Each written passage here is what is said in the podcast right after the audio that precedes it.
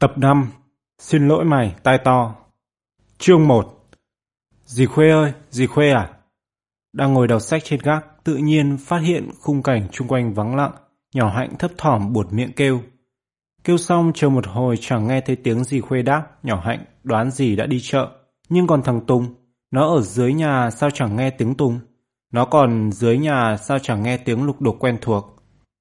Hay nó đã chạy chơi đâu rồi? Nhỏ hạnh lại ngoác miệng. Tùng ơi! Tùng à! Đúng như nó dự đoán, tiếng gọi của nó rơi tõm vào thinh không. Đợi một lát nhỏ hạnh lại gân cổ gọi. Tùng ơi ơi! Vẫn chẳng nghe tiếng đáp lại, nhất định thằng này đã chuồn đi đâu rồi. Chẳng hiểu nó có nhớ khóa cửa ngoài không? Nhỏ hạnh co mày lẩm bẩm và sau một thoáng lưỡng lự, nó tiếc rẻ cuốn sách đang đọc dở lại và lẹp xẹp lê bước xuống cầu thang. Nhà dưới vắng tanh vắng ngắt, Suốt từ phòng ngủ, phòng làm việc của ba ra đến tận phòng khách tịnh không một bóng người. Giờ này ba mẹ đang ở sở làm. Dì Khuê đi chợ còn thằng Tùng chắc sang chơi bên nhà hàng xóm. Thực ra gặp những lúc yên tĩnh như thế này, nhỏ hạnh thích lắm. Tính nó không ưa ồn ào náo nhiệt, bao giờ đi học về, ăn cơm xong, nó cũng tót lên ghế, bố nằm đọc sách. Đọc sách chán, nó lại ngồi vào bàn loay hoay giờ tập ra đọc. Có một đứa ham học như con nhỏ hạnh, ba mẹ chả cần nhắc nhở. Thậm chí mẹ còn lo âu, sợ nó học nhiều sinh ốm. Nhỏ hạnh không ốm nhưng đến năm học lớp 5 mẹ phát hiện nó mắc tật cận thị. Ngồi trong lớp nhìn lên bảng chỉ thấy lờ mờ. Nó xin thầy đổi lên bàn thứ bảy. Sau đó nó chuyển lên bàn thứ sáu, rồi thứ năm. Ngồi bàn thứ năm một thời gian, nó lại xin lên bàn trên nữa. Cho đến khi được ngồi xếp ở bàn đầu, vẫn không thấy rõ chữ trên bảng. Nó bèn quay sang dòm tập đứa ngồi cạnh. Vậy mà nhỏ hạnh vẫn chưa biết mình bị cận thị. Cho đến hôm mẹ nó chở nó đi mua cuốn đạo đức thì mọi chuyện mới vỡ lở. Sau khi chạy lòng vòng mấy hiệu sách vẫn không tìm thấy cuốn muốn mua. Trên đường lúc về, chạy qua một sạp sách báo bên lề đường. Thấy người ta treo la liệt các loại sách giáo khoa, mẹ dừng xe lại bảo. Con nhìn thử xem có cuốn đạo đức trong đó không. Nhỏ hạnh thản nhiên, đứng đây xa quá, con đâu có nhìn rõ chứ. Con không nói đùa đấy chứ, mẹ sửng sốt, cách có mấy mét mà con không đọc được thấy gì sao? Mẹ cũng đâu có đọc được đâu, nhỏ hạnh phụng phịu cãi. Nếu đọc được mẹ đâu có bảo con. Mẹ giải thích bằng giọng lo lắng. Nhưng mẹ bị cận thị, mà hôm nay mẹ quên mang theo kính, còn con thì khác. Con chẳng khác tí nào đâu, nhỏ hạnh hồn nhiên đáp. Ở lớp con cũng chẳng nhìn thấy gì trên bảng, chỉ toàn nhìn tập bạn để chép bài.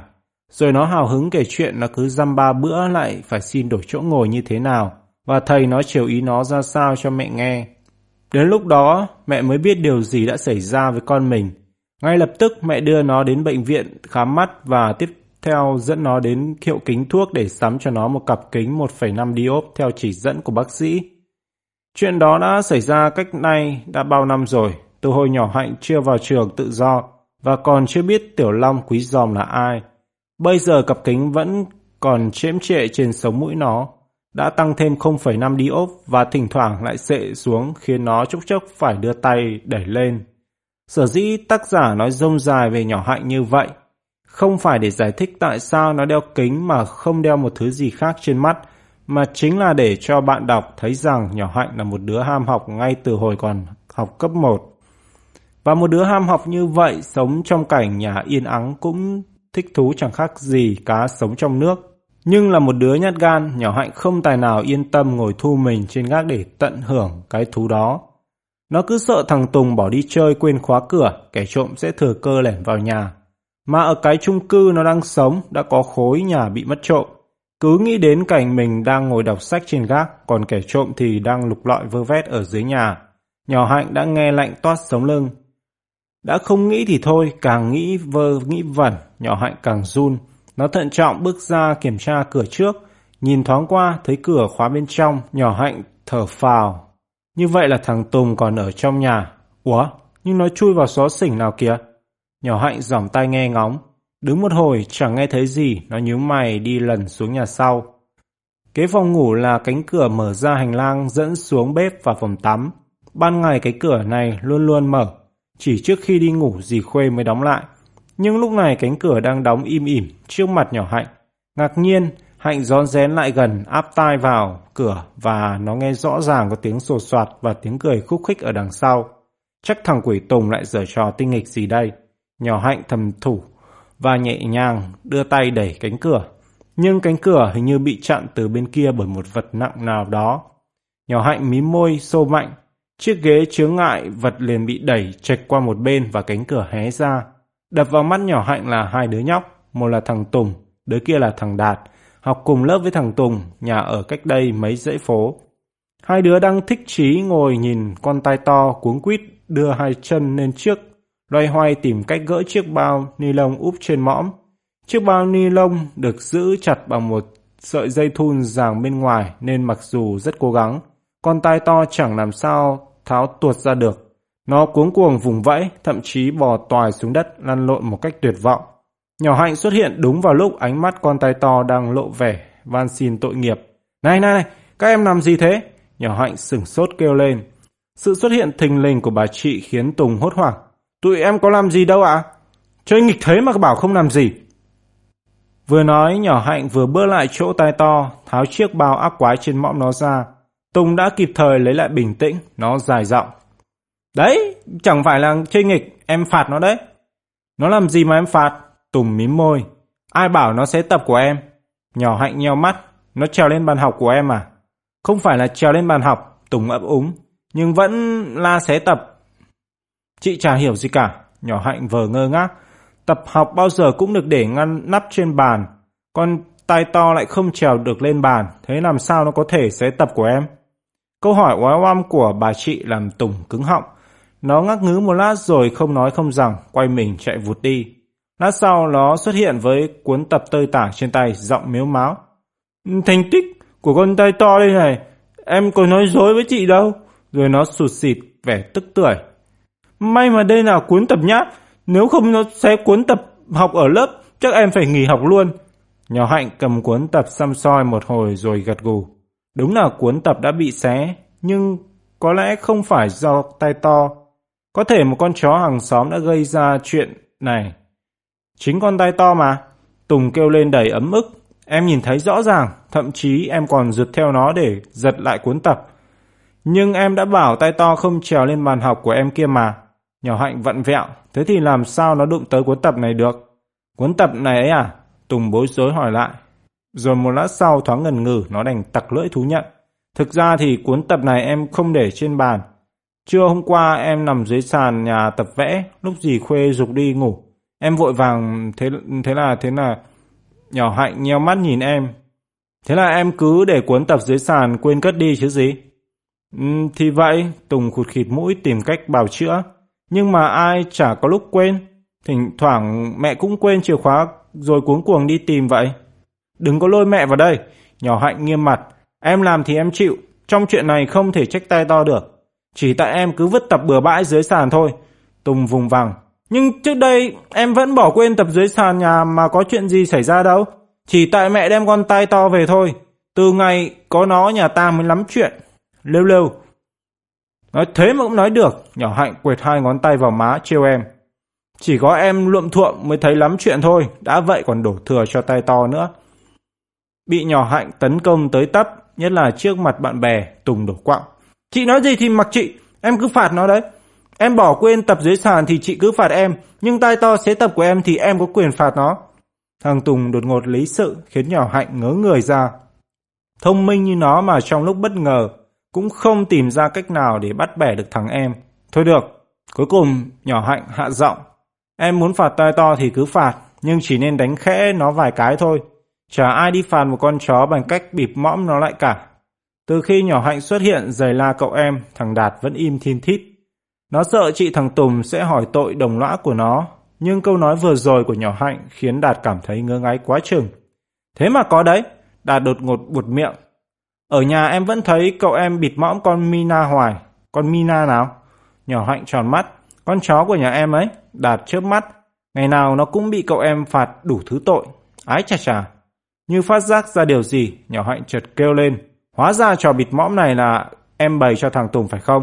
Đâu có, Đạt dùn vai. Trò đó ai mà chả biết cần gì phải bay. Lời bào chữa của Đạt chẳng thuyết phục được nhỏ hạnh mảy may. Nhỏ hạnh dí tay vào chán nó. em hư lắm nhé, bày cho bạn toàn chuyện gì không đâu. Rồi không để thằng nhóc kịp phân bua, nhỏ hạnh cúi xuống ôm con tay to đang nằm khép nép dưới chân, quay lưng đi một mạch. Chương 2 Thực ra thì trong chuyện này Đạt có phần bị mắng oan. Lúc thằng Tùng bảo nó chỉ cách trừng phạt con tay to, nó đã không muốn nói, nhưng thằng này cứ theo hỏi hoài nên nó không thể làm thinh mãi được. chả là sáng nay lúc ra chơi Tùng tuyên bố trước một đám bạn, chiều nay tao sẽ trị tội con tai to. Nghe vậy thằng Nghị và nhỏ Cúc Phương ngạc nhiên lắm. Hai đứa này vốn rất mến tai to. Lúc mẹ thằng Tùng mới đem con tai to về, Tùng lên lớp khoe tiếu tít và rủ Đạt, Nghị và nhỏ Cúc Phương về nhà để xem con cún tai rào đặc biệt của mình. Vừa thấy tai to, Nghị đã trầm trồ. Con chó này khôn lắm đấy. Xem cặp mắt nó kìa, cứ long lanh như hai giọt nước ấy. Còn nhỏ Cúc Phương thì không ngớt vuốt ve đôi tai dày rậm và dài thường thượt của con tai to, luôn miệng hít hà. Ôi, con chó mới sinh làm sao, trông chẳng khác nào một con chó bông. Hai đứa thích con tai to là thế, bây giờ nghe Tùng đòi trị tội nó, liền ngẩn người ra. Nó bị tội gì mà chị? Tùng ra vẻ nghiêm trọng. Nó xé cuốn tập của tao. Ôi trời, nghị bụt miệng. Chó con nào mà chẳng ưa xé giấy xé tập, nó ngớ răng ấy mà. Nhỏ Cúc Phương cũng lên tiếng bênh vực tai to. Tại Tùng thôi, nếu Tùng cất tập cẩn thận thì con tai to làm sao xé được. Thấy hai đứa bạn đều hùa vào biện hộ, che chở cho tai to, thậm chí nhỏ Cúc Phương còn có ý chê mình cầu thả. Tùng tức lắm, nó nghiến răng. Nhưng dù sao thì chiều nay tay to vẫn phải bị phạt. Quyết tâm của Tùng khiến Cúc Phương lo lắng. Nó chớp mắt, nếu muốn phạt tay to, Tùng chỉ cần dí mõm nó vào cuốn tập bị xé, nạt lớn. Vài tiếng là lần sau nó chừa ngay thôi. Tùng hứ một tiếng. Thế mà cũng gọi là phạt, đúng là trò con gái. Nhỏ Cúc Phương đỏ mặt. Ở nhà Phương mỗi lần con tí ti làm gì quấy, Phương vẫn phạt nó như thế. Vài sau đó nó chẳng bao giờ dám tái phạm nữa. Nhưng đó là con tí ti, Tùng gạt phát. Còn đây là con tai to, đã gọi là tai to thì phải khác tí ti chứ lại. Với con tay to mà phạt như thế không chừng nó sẽ tưởng là khen nó, lần sau nó lại làm tới. Nghị rất muốn mở miệng xin tội cho tay to nhưng thấy Tùng hùng hổ quá. Nó biết nếu nó lên tiếng chẳng những không có kết quả gì mà chỉ tổ chọc thêm giận cho thằng Tùng. Tùng cũng chẳng buồn ngó ngàng hỏi han gì đến Nghị. Biết thằng này cùng phe với Cúc Phương, xin ý kiến nó cũng vô ích. Tùng quay sang Đạt là đứa nãy giờ vẫn im lặng một cách khách quan. Làm sao để trị tội con tai to hở mày? Thằng Đạt được hỏi câu này chẳng khác nào được gãi đúng chỗ ngứa. Ở nhà ngày nào nó cũng chứng kiến cảnh cậu nó hành hạ con Mina. Hễ đi nhậu say về là cậu lại lôi con Mina ra bắt nó làm đủ thứ trò. Nào là đứng hai chân, nào là bò lết từ góc nhà này đến góc nhà khác. Khi nhảy từ chiếc ghế này qua chiếc ghế nọ, cũng có lúc cậu đặt con Mina lên đầu tủ cao ngãnh và khoái trá nhìn nó run rẩy đi vòng quanh, vừa đi vừa rên ư ử đôi mắt nhìn sợ hãi, giáo giác, khắp nơi tìm chỗ xuống. Khi cao hứng cậu lại ném con Mina tít lên trên cao, rồi đợi nó rơi xuống, thò tay ra chụp. Con Mina sợ nhất trò này, mỗi lần bị ném bổng lên trời như vậy, chân cẳng nó cuống cuồng. Cặp mắt thất thần trông đến tội. Mẹ thằng Đạt rất ghét những trò tai quái của cậu nó, nhưng lần nào bị mẹ nó giày la, cậu nó cũng chỉ thôi hành hạ con Mina chừng vài ba ngày. Sau đó chứng nào vẫn tật nấy, Thường thì vào những lúc tỉnh, cậu nó cũng hiền lành ra phết. Suốt ngày cậu nằm đong đưa trên võng, ngủ gà ngủ gật, lúc thức thì mở tivi ra xem. Những lúc ấy con Mina mặc sức ung dung lượn lờ quanh nhà mà chẳng lo tai họa ập xuống đầu. Chỉ đến chiều tối lúc cậu đi làm dai lai ba xị ngoài quán cóc trở về, con Mina liền cục đuôi lẩn tuốt vào gầm giường gầm tủ, thậm chí có hôm nó trốn biệt trong toilet. Nhưng dù nấp lánh ở đâu, Cuối cùng nó cũng bị cậu lôi ra và tung bổng lên không. Cậu bị cơ quan đuổi việc gần nửa năm nay mà chưa tìm được chỗ làm mới. Vịn cớ đó, chiều nào cậu cũng lẻn ra khỏi nhà uống vài tập rượu, cho đỡ buồn. Theo cách nói của cậu, khổ nỗi cậu càng đỡ buồn chừng nào, thì con Mina lại buồn thêm chừng ấy. Đạt không tham gia vào trò tinh nghịch của ông cậu thất trí, nhưng nó hoàn toàn thờ ơ trước số phận khốn khổ của con Mina bởi một lẽ đơn giản là nó cũng chẳng ưa gì con Mina. Tổ dân phố nó ở lúc này đang có phong trào xây dựng gia đình văn hóa mới. Ngoài các khoản khác trong mỗi nhà đều phải cam kết không được thả chó chạy rong ngoài đường. Và từ ngày bị nhốt trong nhà, con Mina cứ ị vãi tứ tung và đạt. Vốn không anh em mỗi ngày phải è cổ ra hót phân và chùi rửa nền nhà ba bốn lượt. Chính vì cái công việc nhọc nhằn đó mà Đạt căm con Mina không để đâu cho hết. Và trái với mẹ nó, Đạt chẳng hề xót ruột trước việc cậu nó đối xử tệ hại với con chó trong nhà mình. Khi thằng Tùng vấn kế nó về cách trừng phạt con tai to về tội xé tập, trong đầu Đạt nảy ra biết bao nhiêu là cách thức. Những cách thức cậu nó vẫn thường áp dụng với con Mina. Nhưng thấy cặp mắt thằng Nghị và con nhỏ Cúc Phương đang hào háu nhìn mình, Đạt không dám công khai cách cho Tùng. Nó thừa biết hai đứa này yêu quý con tai to vô cùng, nếu nó dại dột xui thằng Tùng nặng tay với con tai to, thế nào hai đứa này cũng không để yên cho nó. Nghĩ lợi nghĩ hại một hồi Đạt liếm môi khô giang. Tùy mày thôi, tai to là của mày. Mày muốn trị cách nào cũng được. Lối nói nước đôi của Đạt không làm Tùng thỏa mãn, nó khăng khăng. Nhưng tao chỉ muốn mày chỉ tao cách kìa. Cách hả? Đạt nuốt lớp bọt, thiếu gì cách. Tùng nôn nóng. Nhưng mà cách gì? Mày chỉ tao một cách đi. Trước sự dồn thúc của Tùng, Đạt biết mình khó lòng từ chối. Nó hỏi Tùng nhưng mắt liếc khẽ nghị và Cúc Phương. Con tay to phạm tội xé tập phải không? Tùng nhăn nhó, mày biết rồi mà còn hỏi. Phớt lờ về trách móc của bạn, Đạt thản nhiên hỏi tiếp. Mà cắn xé là lỗi của cái mõm đúng không? Đúng, Tùng gật đầu. Đạt kết luận gòn lọn. Vậy phải trị tội cái mõm của gọt tay to. Tùng trước mắt, trị cách sao? Đạt ngó lờ chỗ khác, lấy bao ni lông bịt mõm nó lại. Ừ hay đấy, Tùng hân hoan. Tao sẽ trị tội bằng cách bịt mõm nó. Nhỏ Cúc Phương nãy giờ vẫn im lặng và hồi hộp theo dõi cuộc đối thoại giữa Tùng và Đạt. Đến lúc này thấy tính mạng của tai to sắp bị nguy ngập liền hớt hải can thiệp. Không được, các bạn làm như thế tai to sẽ ngộp thở chết mất. Tùng nhún vai. Chết sao được mà chết, tai to chỉ có phải tí ti đâu. Chết đấy, Nghị rụt rè chen lời. Không có không khí thì chả ai sống được. Thấy đề nghị của mình bị Nghị và Cúc Phương bài bác đạt tức lắm, nó hừ mũi. Chả biết gì mà cũng nói. Trước khi bịt mõm con tai to, bọn này đục sẵn vài lỗ nơi đáy bao cho nó thở chứ lại. Mặc dù vẫn còn ấm ức nhưng nghe Đạt nói như vậy, Nghị và Cúc Phương không nghĩ ra lý do gì để khuyên hai đứa bạn của mình từ bỏ cái kế hoạch trừng phạt quỷ quái kia. Trưa đó, lúc chen ra cổng giờ tan học, Tùng nháy mắt với Đạt, chiều ghé nhà tao chơi. Như hiểu ý Đạt không hỏi đi hỏi lại, chỉ mỉm cười gật đầu. Và như các bạn đã biết, trong khi hai ông nhóc đang lén lút thưởng thức màn trừng phạt con tai to, thì nhỏ hạnh thình lình xuất hiện và mắng cho một trận. Khi nhỏ hạnh ôm tay to đi mất, Đạt liếc Tùng vẻ hờn trách. Tại mày mà tao bị chị Hạnh mắng. Sao lại tại tao? Chứ gì nữa? Đạt, ai oán. Hồi sáng trên trường, tao đã nhất định không chịu bày cách cho mày. Mày lại cứ hỏi theo hoài. Giọng điệu than vãn của Đạt khiến Tùng chẳng hàm cãi. Nó thở ra một hơi dài. Đầu đuôi cũng tại con tay to cả thôi. Vì nó mà trước nay tao bị mắng không biết bao nhiêu lần. Tùng nói câu đó cốt để an ủi bạn. Nhưng khi lời nói thốt ra khỏi cửa miệng, bất giác Tùng cảm thấy tủi thân vô cùng. Ừ, từ ngày mẹ đem con tay to về, Tùng chẳng còn được cả nhà cưng chiều như trước. Trước đây Tùng là út, cái gì cũng được ưu tiên. Mẹ lúc nào cũng nhắc chằm chặp. Khuê ơi, lát nữa Tùng đi học thêm. Em nhớ lấy cơm cho cháu ăn trước nghe. Hạnh ơi, con xem ấm nước sôi chưa? Bảo Tùng xuống tắm đi con. Hồi trước Tùng cứ như cậu hoàng con. Cả nhà luôn súm xít quanh nó, nhưng cái thời huy hoàng đó đã qua mất rồi. Vị trí béo bở của nó đã bị tai to nhảy vô chiếm mất. Bây giờ mẹ lúc nào cũng tai to. Khuê ơi, tai to ăn cơm chưa vậy? Hạnh ơi, dẫn tai to đi tắm đi con. Cái tên Tùng thân yêu ngày nào chưa hoàn toàn biến mất trên môi mẹ nhưng đã bị giảm giá đi nhiều trước sự cạnh tranh ngày càng tăng của tai to. Nhưng điều khiến Tùng mủi lòng nhất không chỉ mẹ mà cả dì Khuê và chị Hạnh của nó cũng đều tỏ ra yêu quý tai to hơn nó. Hết mỗi lần trong nhà vang lên tiếng ăng ẳng của tai to là bao nhiêu cái miệng lại đồng loạt réo tên nó. Tùng, cháu làm gì con tai to thế? Tùng, em lại đánh con tai to nữa phải không?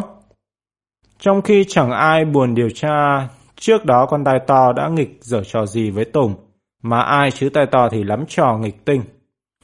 Ba ngày đầu mới về, còn lạ cảnh lạ người, con tai to giả bộ rụt rè hiền thục. Trong cái cảnh nó vừa bò gión rén, vừa lấm nét nhìn quanh, mũi khịt khịt đánh hơi, ai cũng tội. Nhưng đến ngày thứ tư, nó phô ngay bộ mặt thật ra. Nó chạy ngúc ngoắc khắp nhà, chui giúp không trường một xó xỉnh nào. Chốc chốc lại cao hứng phóng vèo vèo như những tay lái xe bạt mạng ngoài phố. Vừa phóng vừa luồn dưới gầm bàn, chui cả qua giữa hai chân của mọi người khiến dì Khuê đang bưng khay trà vừa chùi rửa từ bếp lên phải la oai oái. Nhưng cái trò mà tay to thích nhất là nhảy trồm trồm theo Tùng. Nhưng chỉ nhảy xuông thì chả có gì vui. Nó vừa nhảy vừa há mõm đớp lấy gấu quần sọc của Tùng. Kéo lấy kéo để một cách khoái chí bao nhiêu thì cái người nó bị kéo quần càng bực mình bấy nhiêu. Thoát đầu Tùng nhỏ nhẹ, tao không giỡn với mày à nghe. Tùng bảo không giỡn nhưng tay to lại láo táo hiểu thành tao thích giỡn với mày lắm. Nên nó càng ra sức nhảy và ra sức kéo. Tùng sầm mặt. Thôi nghe, tao cảnh cáo mày lần chót đấy, liệu hồn. Tai to lại nghe Thành, đố mày kéo sao được cho tuột ra được. Nên lần này nó vừa táp được một mẩu quần của Tùng, nó lên ngoạm chặt không chịu nhả ra, khiến người nó bị hỏng khỏi mặt đất và treo lơ lơ lửng lửng giữa không trung nòm rất buồn cười. Nhưng Tùng không cười được, sợ bị rách quần, nó lật đật vung mạnh chân khiến con tai to văng ra xa rơi đánh bịch. Thế là tai to liền dở trò ăn vạ bằng cách ngoác mõm kêu ủng oằng ra vẻ ta đây đang bị thằng Tùng oắt con này hiếp đáp ghê lắm.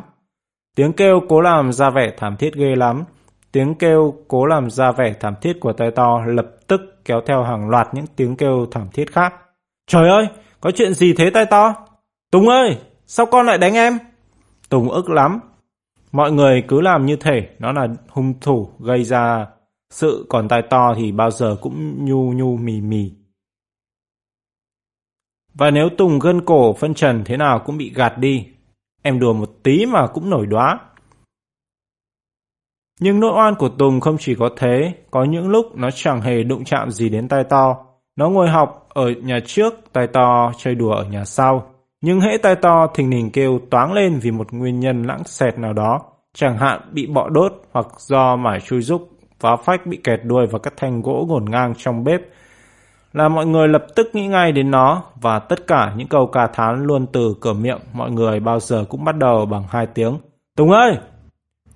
Chính vì những bất công mà nó phải chịu đựng ngày này qua ngày khác như thế khiến Tùng cảm thấy tai to không còn đáng yêu như ngày đầu mẹ mới đem về nữa. Đối với Tùng, tai to trở thành một tên phá rối khó ưa. Chương 3 sự có mặt của tai to trong nhà nhỏ hạnh bắt nguồn từ một lý do rất buồn cười. Chả là thời gian gần đây không hiểu sao ba mẹ hạnh bỗng nhiên thích cãi nhau. Tất nhiên ba mẹ không đi đến chỗ to tiếng nhưng nói chung vẫn là bất đồng. Có nghĩa là khi bàn bạc về chuyện nào đó, ba mẹ cứ mỗi người một ý, không ai chịu ai.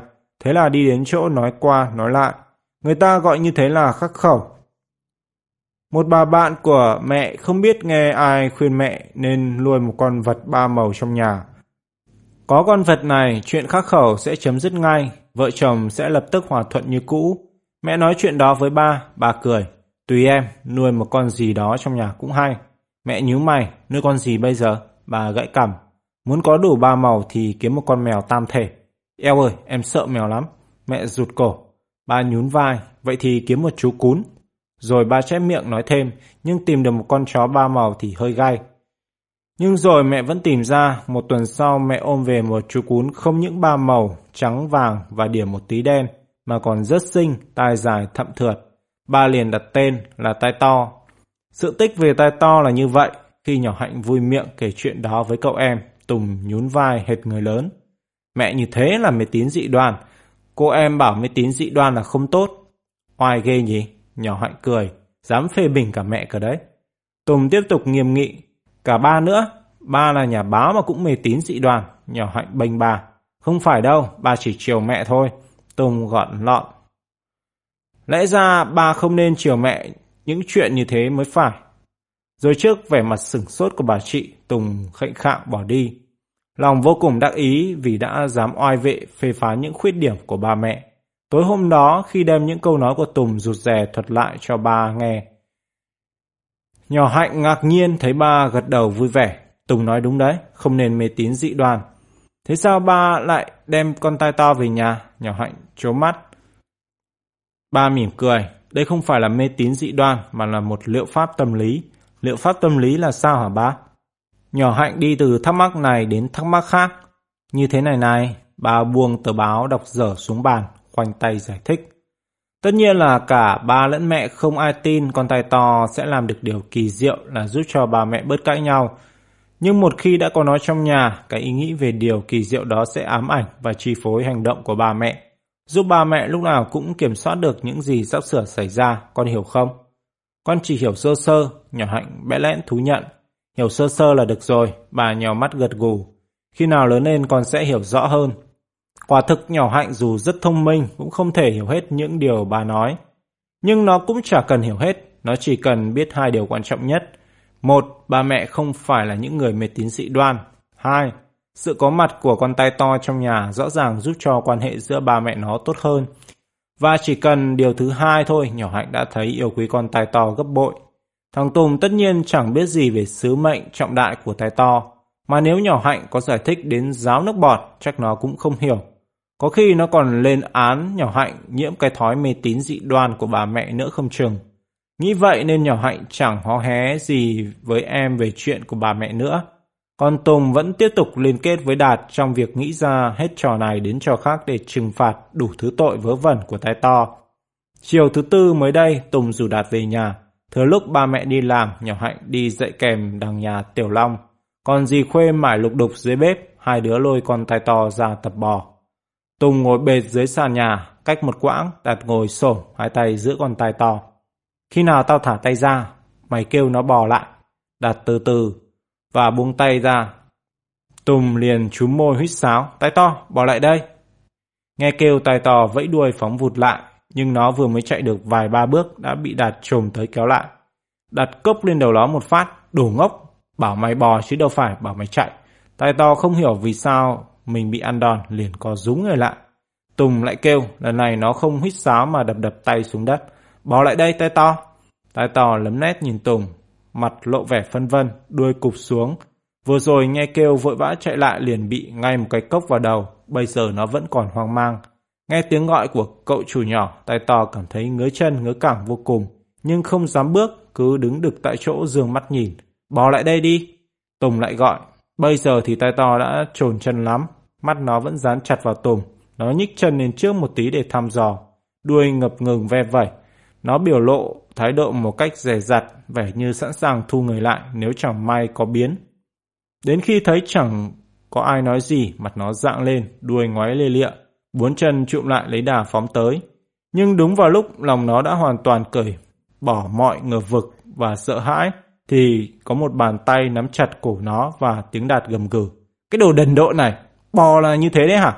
Tai to chưa kịp hiểu ra chuyện gì đã ăn thêm một cái cốc nữa. Nó sợ hãi nằm bẹp người xuống. Đúng rồi, Tùng reo lên. Bò là phải nằm sát như thế đấy. Rồi nó vẫy tay. Nào, cứ thế mà bò lại đây. Nhưng lần này thì tay to chẳng buồn nhúc nhích. Nó đã hãi lắm rồi. Hãi nhất là nó chẳng biết hai cái thằng người bé tí lúc nào cũng sẵn sàng. Gõ vào đầu nó những cú đau điếng kia thực sự muốn gì ở nó. Cậu chủ nhỏ thì vẫy vẫy, gọi gọi. Nhưng bạn của cậu dường như lại không muốn nó phân lời, rõ khổ. Tai to cứ nằm dán người xuống sàn nhà, mõm đặt trên hai chân trước, mắt sợ sệt nhìn quanh. Nhìn cái gì? Có bò lại đây không thì bảo. Tùng sốt ruột gắt. Tai to không bò mà cũng không bảo. Nó vẫn tiếp tục nhìn giáo giác và có một lúc nó trồm người dậy nhưng lập tức bị Đạt ấn xuống. Nằm yên đấy.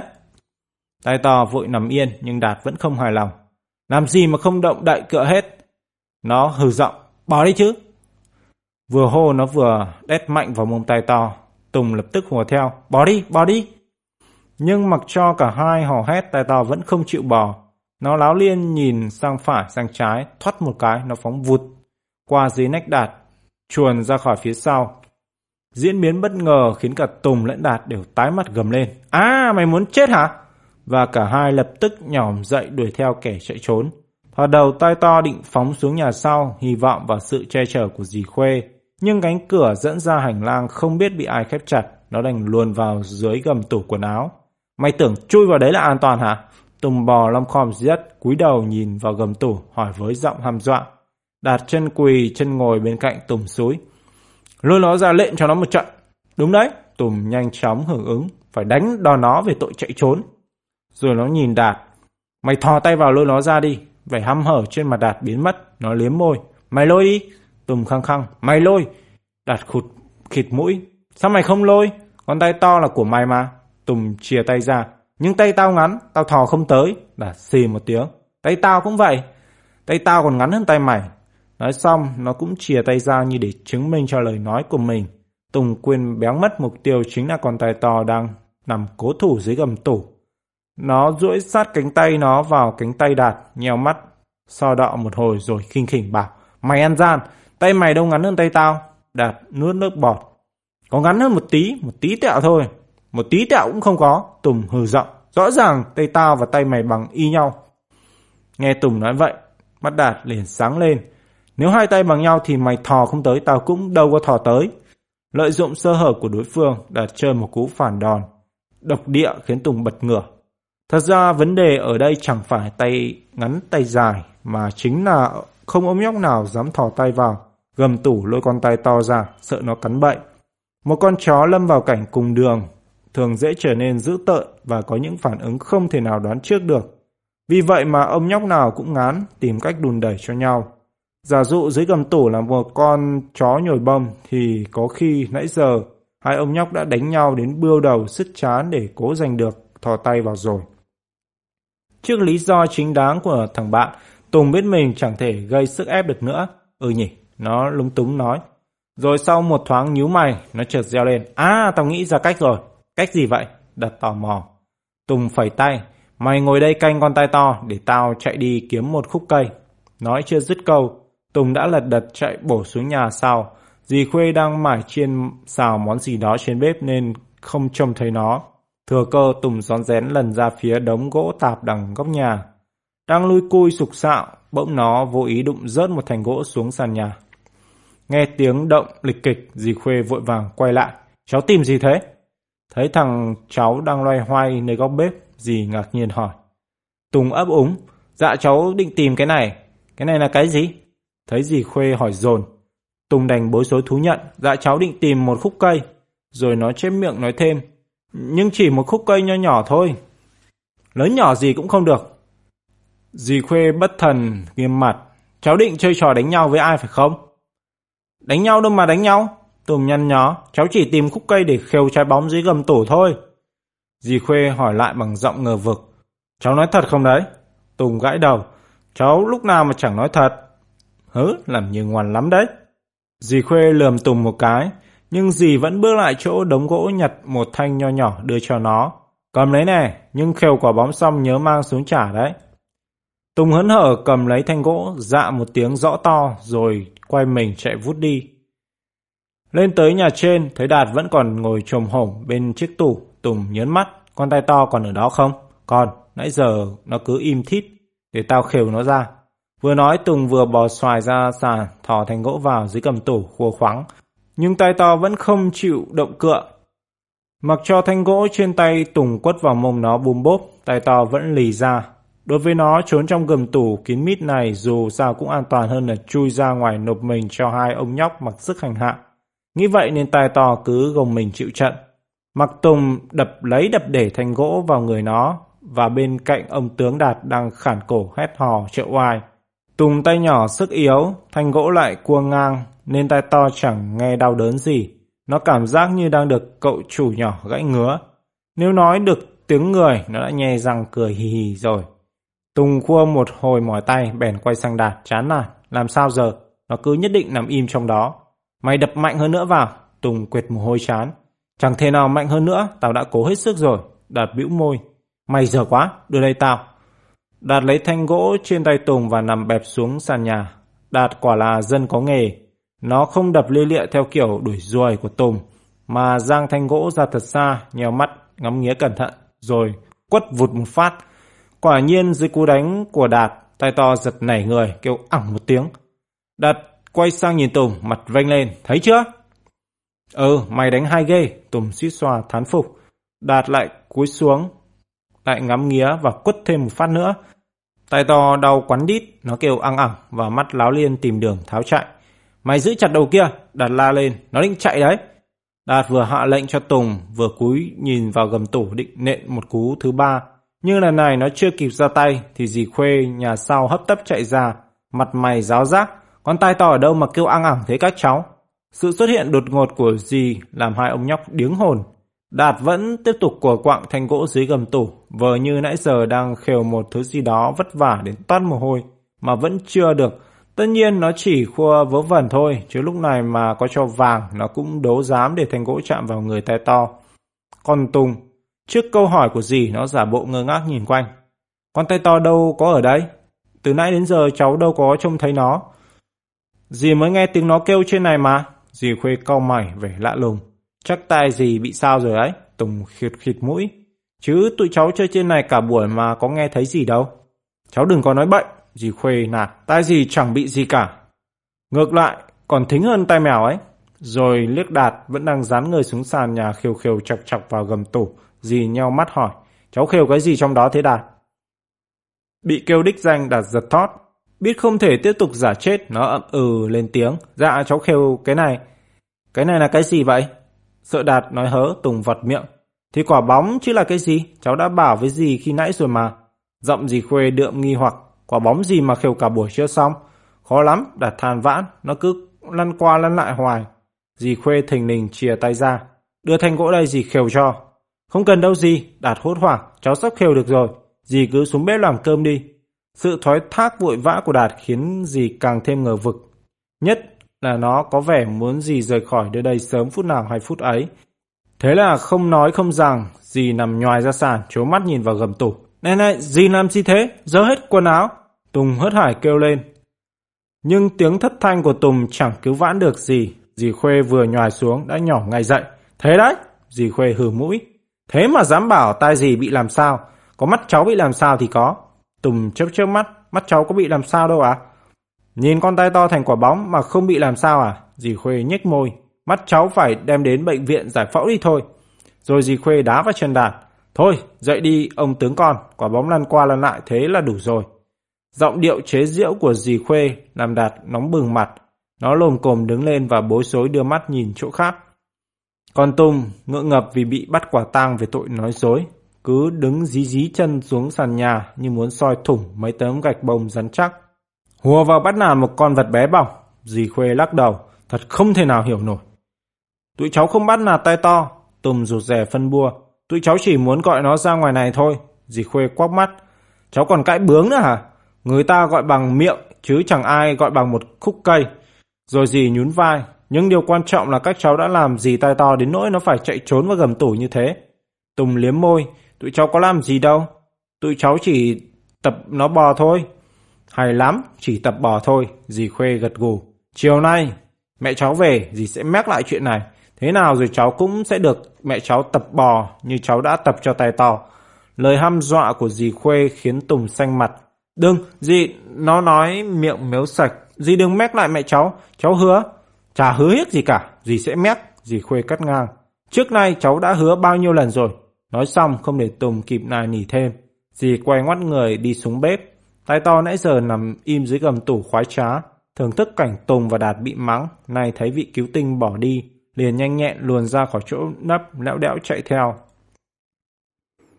Chương 4 Dì Khuê chỉ dọa. Tùng thở phào khi thấy chiều hôm đó cả mẹ lẫn chị Hạnh chẳng ai hỏi tội nó. Cả những ngày hôm sau nữa cũng vậy. Như vậy dì Khuê đã chẳng hề hé môi về chuyện nó và đạt hành hạ tai to. Dì không tố cáo nó, nhưng mỗi khi ngồi vào bàn ăn, dì nhìn nó gườm gườm khiến nó cứ thắc tha thắc thỏng. Gặp nó trên trường, Đạt hỏi, bé đít hả mày? Tùng cười tươi, dì tao chỉ hăm he thế thôi. Đạt tròn mắt, dì mày không nói gì cả? À? Không, nhưng dì tao lườm lườm làm tao hãi quá. Tùng vừa nói vừa rụt cổ, Đạt nhếch môi, ngó thì ăn thua gì, rồi đét vào mông thì mới sợ. Đạt nói đúng, rồi đét vào mông thì mới sợ. Roi không đét vào mông nên chừng ba bữa sau, khi mọi chuyện đã bắt đầu nguội dần, Tùng lại nháy mắt rủ Đạt về nhà. Và hai đứa lại thập thò lôi con tai to ra đùa nghịch. Nhưng như ông bà vẫn nói, đi đêm lắm, thế nào cũng có ngày gặp ma. Và lần này thì hậu quả tệ hại hơn nhiều. Hôm đó nhân được nghỉ học sáng thứ năm, Tùng và Đạt lại tụ tập nhau bày ra đủ trò. Lúc này khung cảnh chung quanh thật là lý tưởng. Ba mẹ và chị Hạnh đều đi làm, đi học. Dì Khuê thì xách giỏ đi chợ lâu lắc mới về. Bọn trẻ tha hồ nghịch mà chẳng sợ ai dòm ngó can thiệp. Con tai to hôm đó đúng là bị sao quả tạ chiếu mạng. Thoạt đầu nó bị Tùng và Đạt bắt làm trò đứng hai chân. Hai chân sau chống xuống đất, hai chân trước để yên như vậy. Khi nào cho xuống thì mới được xuống. Nếu chưa được cho nghỉ mà bỏ chân xuống là ăn đòn. Lúc mới bị nhức bổng hai chân trước đặt trên mặt ghế, tai to chẳng phàn nàn hay phản đối gì. Nó thấy trò này chẳng có gì cực nhọc, lại còn có vẻ hay hay.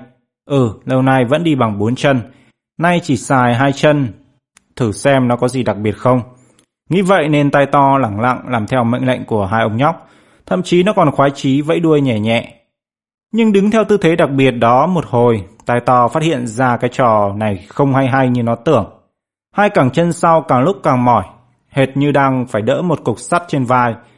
Tai to cụp đuôi xuống, liếc mắt sang hai bên, ra ý hỏi. Nhưng Tùng và Đạt cứ ngồi thổ lố mắt ra nhìn nó, chẳng nói năng gì. Không biết làm sao tai to đành cố gượng thêm một lúc, nhưng rồi cặp giò ê ẩm quá xá, tai to lại ngoảnh cổ nhìn cậu chủ nhỏ. Lần này vừa nhìn, nó vừa rên ư ử, ra ý van xin. Tùng liếc Đạt, nó xin xuống đấy. Đừng cho xuống, Đạt nhún vai. Để xem nó chịu đựng được bao lâu. Đạt vừa rón rén để xem thì tay to cho nó xem liền. Tay to rón rén bả một chân ra khỏi ghế. Rồi vừa giữ cả thân mình bằng một chân, nó vừa khẽ ngọ nguậy đầu lấm nét nhìn quanh. Xem thử có ai phát hiện ra hành động phi pháp của nó không.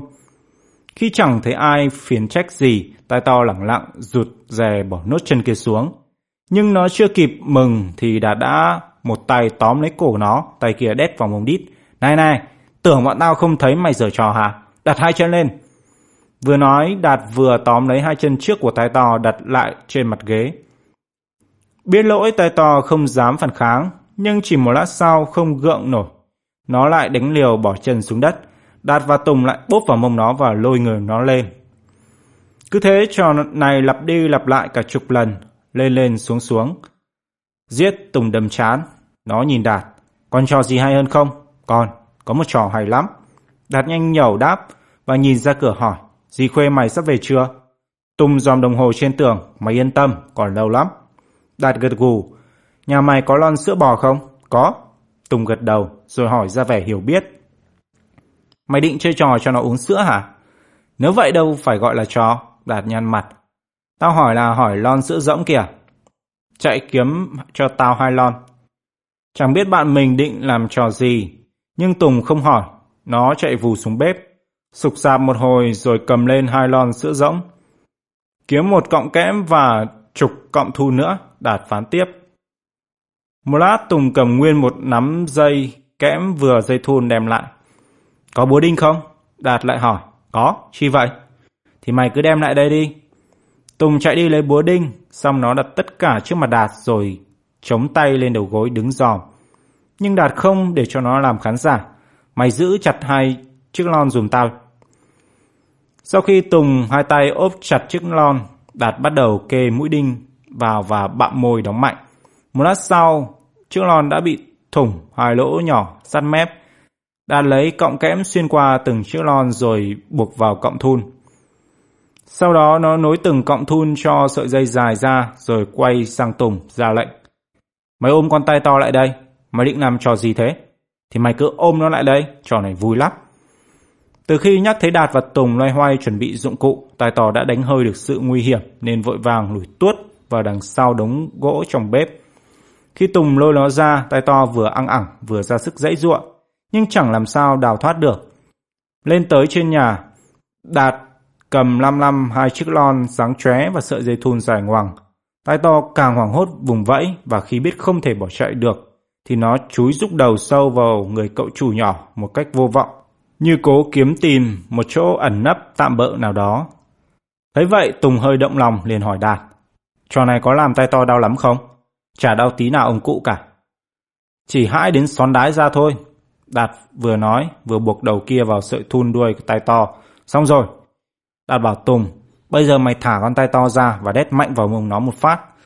Tùng liền làm theo chỉ dẫn của bạn, bị đánh tay to kêu ẳng một tiếng và cong đuôi chạy. Khốn khổ cho tay to, hai lon sữa rỗng buộc liền sau đuôi nó vừa chạm xuống sàn gạch bông, vừa va vào nhau kêu len keng khiến hồn vía nó lên mây, cứ cắm cổ phóng thục mạng. Nhưng nó càng chạy, quính quáng thì hai chiếc lon càng va mạnh vào đủ thứ đồ vật linh tinh. Và cái tiếng rồn rảng sau lưng nó không những không mất đi mà hồi lúc càng vang dội điếc tai hệt như một con quái vật ghê rợn nào đang rượt bén gót và sắp sửa ngoạm đứt đầu nó vậy. Tai to kinh hoàng phóng từ nhà ngoài vô nhà trong, từ nhà trong ra nhà ngoài, trồm cả lên ghế, phóc cả lên đi văng. Nước tiểu vãi thành vệt dài. Hoa cảnh trước mắt khiến hai ông nhóc ôm bụng cười ngặt nghẽo, cười chảy cả nước mắt, đạt quái trá. Thấy chưa, tao đã bảo nó sẽ hãi đến xón đái ra mà. Tùng chùi nước mắt, chưa kịp lên tiếng phụ họa thì từ ngoài cửa bỗng vang lên giọng đầy bất mãn. Các bạn chơi ác thế mà cười được hả? Tùng và Đạt giật mình quay ra, đứng lù lù bên ngoài tấm cửa lưới là Nghị và Cúc Phương. Chả rõ tụi nó đến từ lúc nào. Đứa vừa lên tiếng là nhỏ Cúc Phương. Nó đang bám tay vào những ô mắt cáo trên tấm lưới hậm hực nhìn vào nhà. Nguyên nhà Tùng có hai lượt cửa, bên ngoài là một lớp cửa lưới, bên trong là lớp cửa kính, cách nhau bởi một khoảng hiên hẹp nơi mọi người để giày dép. Ổ khóa chính gắn trên cửa lưới. Những khi ở trong nhà mọi người thường cẩn thận bấm ổ khóa này. Còn cửa kính bên trong vẫn mở toang để cho nhà cửa sáng sủa và thông thoáng. Hôm nay lẽ ra Tùng phải đóng kín cả hai lớp cửa để tránh bị ba hoặc dì Khuê thình lình bắt gặp. Nhưng do chủ quan và mải đùa nghịch, Tùng quên béng đi mất. Nó chỉ khóa mỗi lớp cửa lưới theo thói quen, nhưng rốt cuộc ba và dì Khuê chẳng thấy đâu. Chỉ thấy hai tên khó chịu này lò dò dẫn xác đến. Nghe Cúc Phương lên giọng phê bình, đạt chõ mồm ra hứ một tiếng. Ác đâu mà ác, tay to chỉ hoảng lên thôi chứ có đau đớn gì đâu. Như vậy còn gấp mấy lần đau đớn. Cúc Phương nhăn mặt. Các bạn tháo mấy chiếc lon ra đi. Lúc này, tay to đã nhảy xuống khỏi đi văng, phóng luống cuống quanh nhà. Tiếng ăn ẳng đầy hãi hùng pha lẫn tiếng kim loại len keng tiếp tục vang lên không dứt. Nhưng bất chấp vẻ sốt ruột của hai đứa đứng ngoài, đạt nhân nháo. Các bạn có ngon thì vào mà tháo. Vừa nói nó vừa vênh mặt lên. Nếu có dâu thì nó đã vảnh cả dâu lên rồi. Nhỏ Cúc Phương tức tối đập tay ầm ầm vào cánh cửa. Vậy mở cửa ra đi. Bị bắt quả tang đang hành hạ con tai to, Tùng xấu hổ làm thinh nãy giờ. Nhưng thấy Cúc Phương hết lên án lại gây áp lực. Cứ như thể nó là công an đi bắt kẻ gian. Tùng thẹn quá hóa giận, cau mày sừng sộ. Không ở Nhỏ Cúc Phương tông cửa sầm một cái. Mở! Thái độ hung hăng của nhỏ Cúc Phương làm Tùng thêm cáu. Bạn phá nhà tôi hả? Miệng Cúc Phương miếu sạch. Bạn có mở cửa không? Giọng của nó đã bắt đầu nhòe nước mắt. Lần này nghe một lời năn nỉ hơn là một mệnh lệnh. Nhưng đang nóng tiết, Tùng gạt phát. Không, nhà tôi tôi muốn mở lúc nào tôi mở. Chẳng phải nghe theo lệnh của ai hết. Nghị nãy giờ không nói gì, nay thấy tình hình có vẻ căng thẳng. Liền kéo áo Cúc Phương. Thôi, tụi mình về đi. Rồi nó quay lại nhìn Tùng và Đạt trợn mắt đe. Các bạn nhớ đấy nhé, chuyện này chưa xong đâu đấy. Đạt chia cùi trỏ, thách mày làm được gì tụi này đấy. Nhưng Nghị không buồn cãi nhau với Đạt, nó hầm hầm bỏ đi. Theo sau là nhỏ Cúc Phương, vừa tấp tễnh bước vừa không ngừng đưa tay lau nước mắt. Tưởng Nghị chơi đe cho sướng miệng, không ngờ nó làm thật. Tất nhiên, nó chẳng làm chuyện gì ghê gớm. Nó chỉ trả thù bằng cách ngay ngày hôm sau nó đem chuyện Tùng và Đạt lôi con tay to ra hành hạ như thế nào, kể lại cho mấy đứa bạn trong lớp nghe. Giờ ra chơi Tùng khều Đạt lo lắng thông báo. Tụi nó nghe lời thằng Nghị và nhỏ Cúc Phương lên án tụi mình quá mày. Lên án sao? Tùng liếm môi. Tụi nó bảo hai đứa mình là đồ dã man. Ôi dào. Đạt thở hắt ra. Tụi nó có miệng, tụi nó muốn nói gì chẳng được. Hơi đâu mà để ý. Mặt Tùng vẫn bần thần. Sao tao cứ thấy lo lo à? Việc quá gì phải lo. Đạt trấn an. Cậu tao hành con Mina nhà tao đến vãi ị cả giặc quần mà có ai làm gì cậu ấy đâu. Đã đem cậu mình ra làm dẫn chứng mong Tùng yên tâm, nhưng lại làm thằng này thô lố mắt ra. Chó nhà mày biết mặc quần. Bậy, nó ị ra quần của cậu tao ấy. Tùng bật cười. Vậy mà tao cứ tưởng. Ngay lúc đó Tùng không biết đó là một trong những nụ cười hiếm hoi của nó từ giây phút đó. Suốt trong giờ chơi, chẳng đứa bạn nào bén mảng gần Tùng và Đạt. Kể cả những đứa trước nay vẫn thường rủ Tùng và Đạt nhập bọn chơi đá cầu hoặc đánh bi. Cho đến khi tiếng trống vào học vang lên, vẫn chỉ độc có hai đứa luẩn quẩn bên nhau. Thoạt đầu Tùng không có cảm giác gì rõ rệt lắm, nhưng khi vào lớp, thấy những đứa bạn mới hôm qua đây thôi, vẫn thường quay sang nó mượn gôm, mượn thước.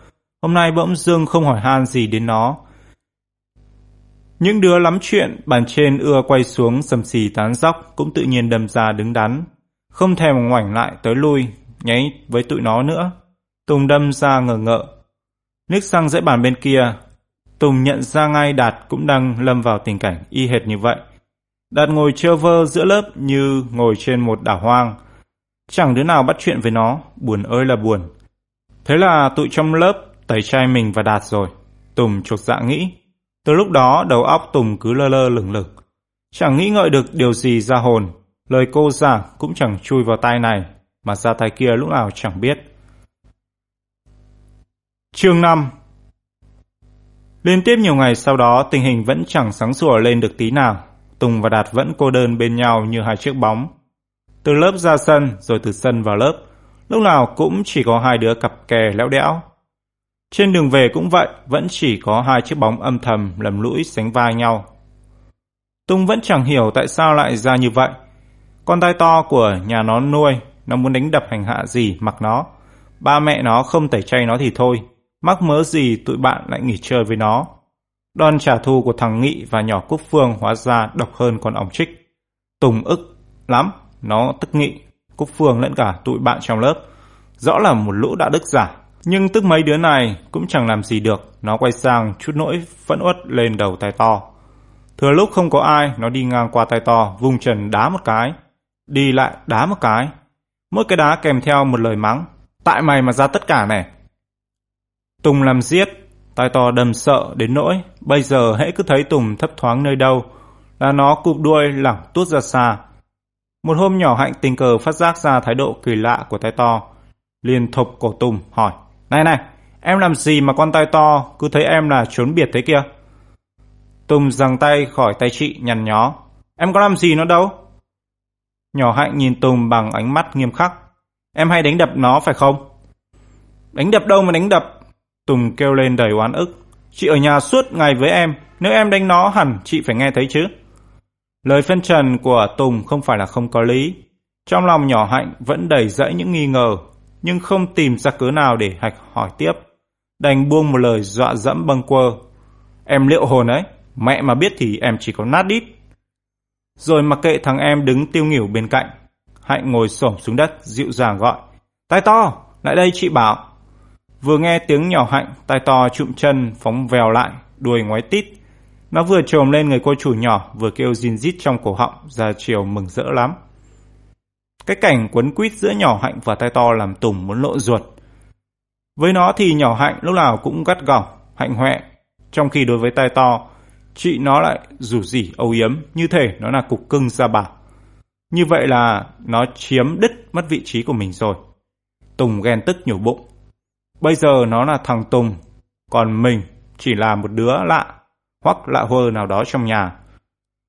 Giọng nhỏ hạnh vang lên như muốn đổ thêm dầu vào lửa. Nó vừa vút ve tay to, vừa nhỏ nhẹ hỏi. Ở nhà Tùng hay bắt nạt tay to lắm phải không? Không rõ tay to có hiểu được câu nói của cô chủ nhỏ hay không, mà bỗng nhiên nó lại đưa mắt nhìn Tùng, khiến Tùng phải quay mặt đi. Sợ bất thần nó gật đầu thì khốn.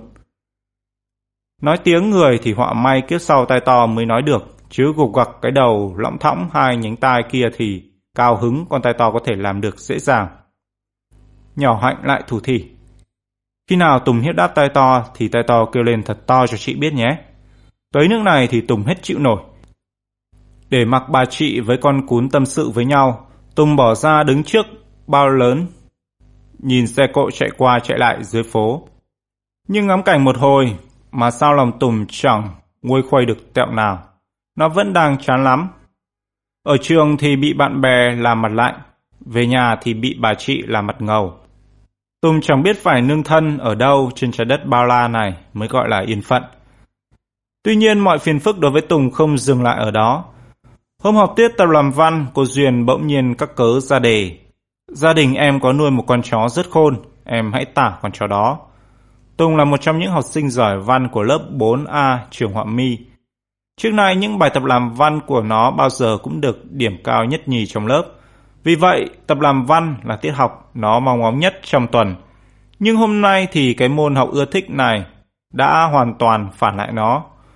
Tất nhiên, Tùng thừa biết thế nào cô Duyên cũng ra đề tả con chó. Học loại văn miêu tả loài vật đã tả qua mèo, gà, vịt, chim. Thì đằng nào cũng sẽ tả đến chó. Nhưng đúng ngay vào lúc nó và thằng Đạt đang bị cả lớp hè nhau nghỉ chơi về cái tội hành hạ con tay to.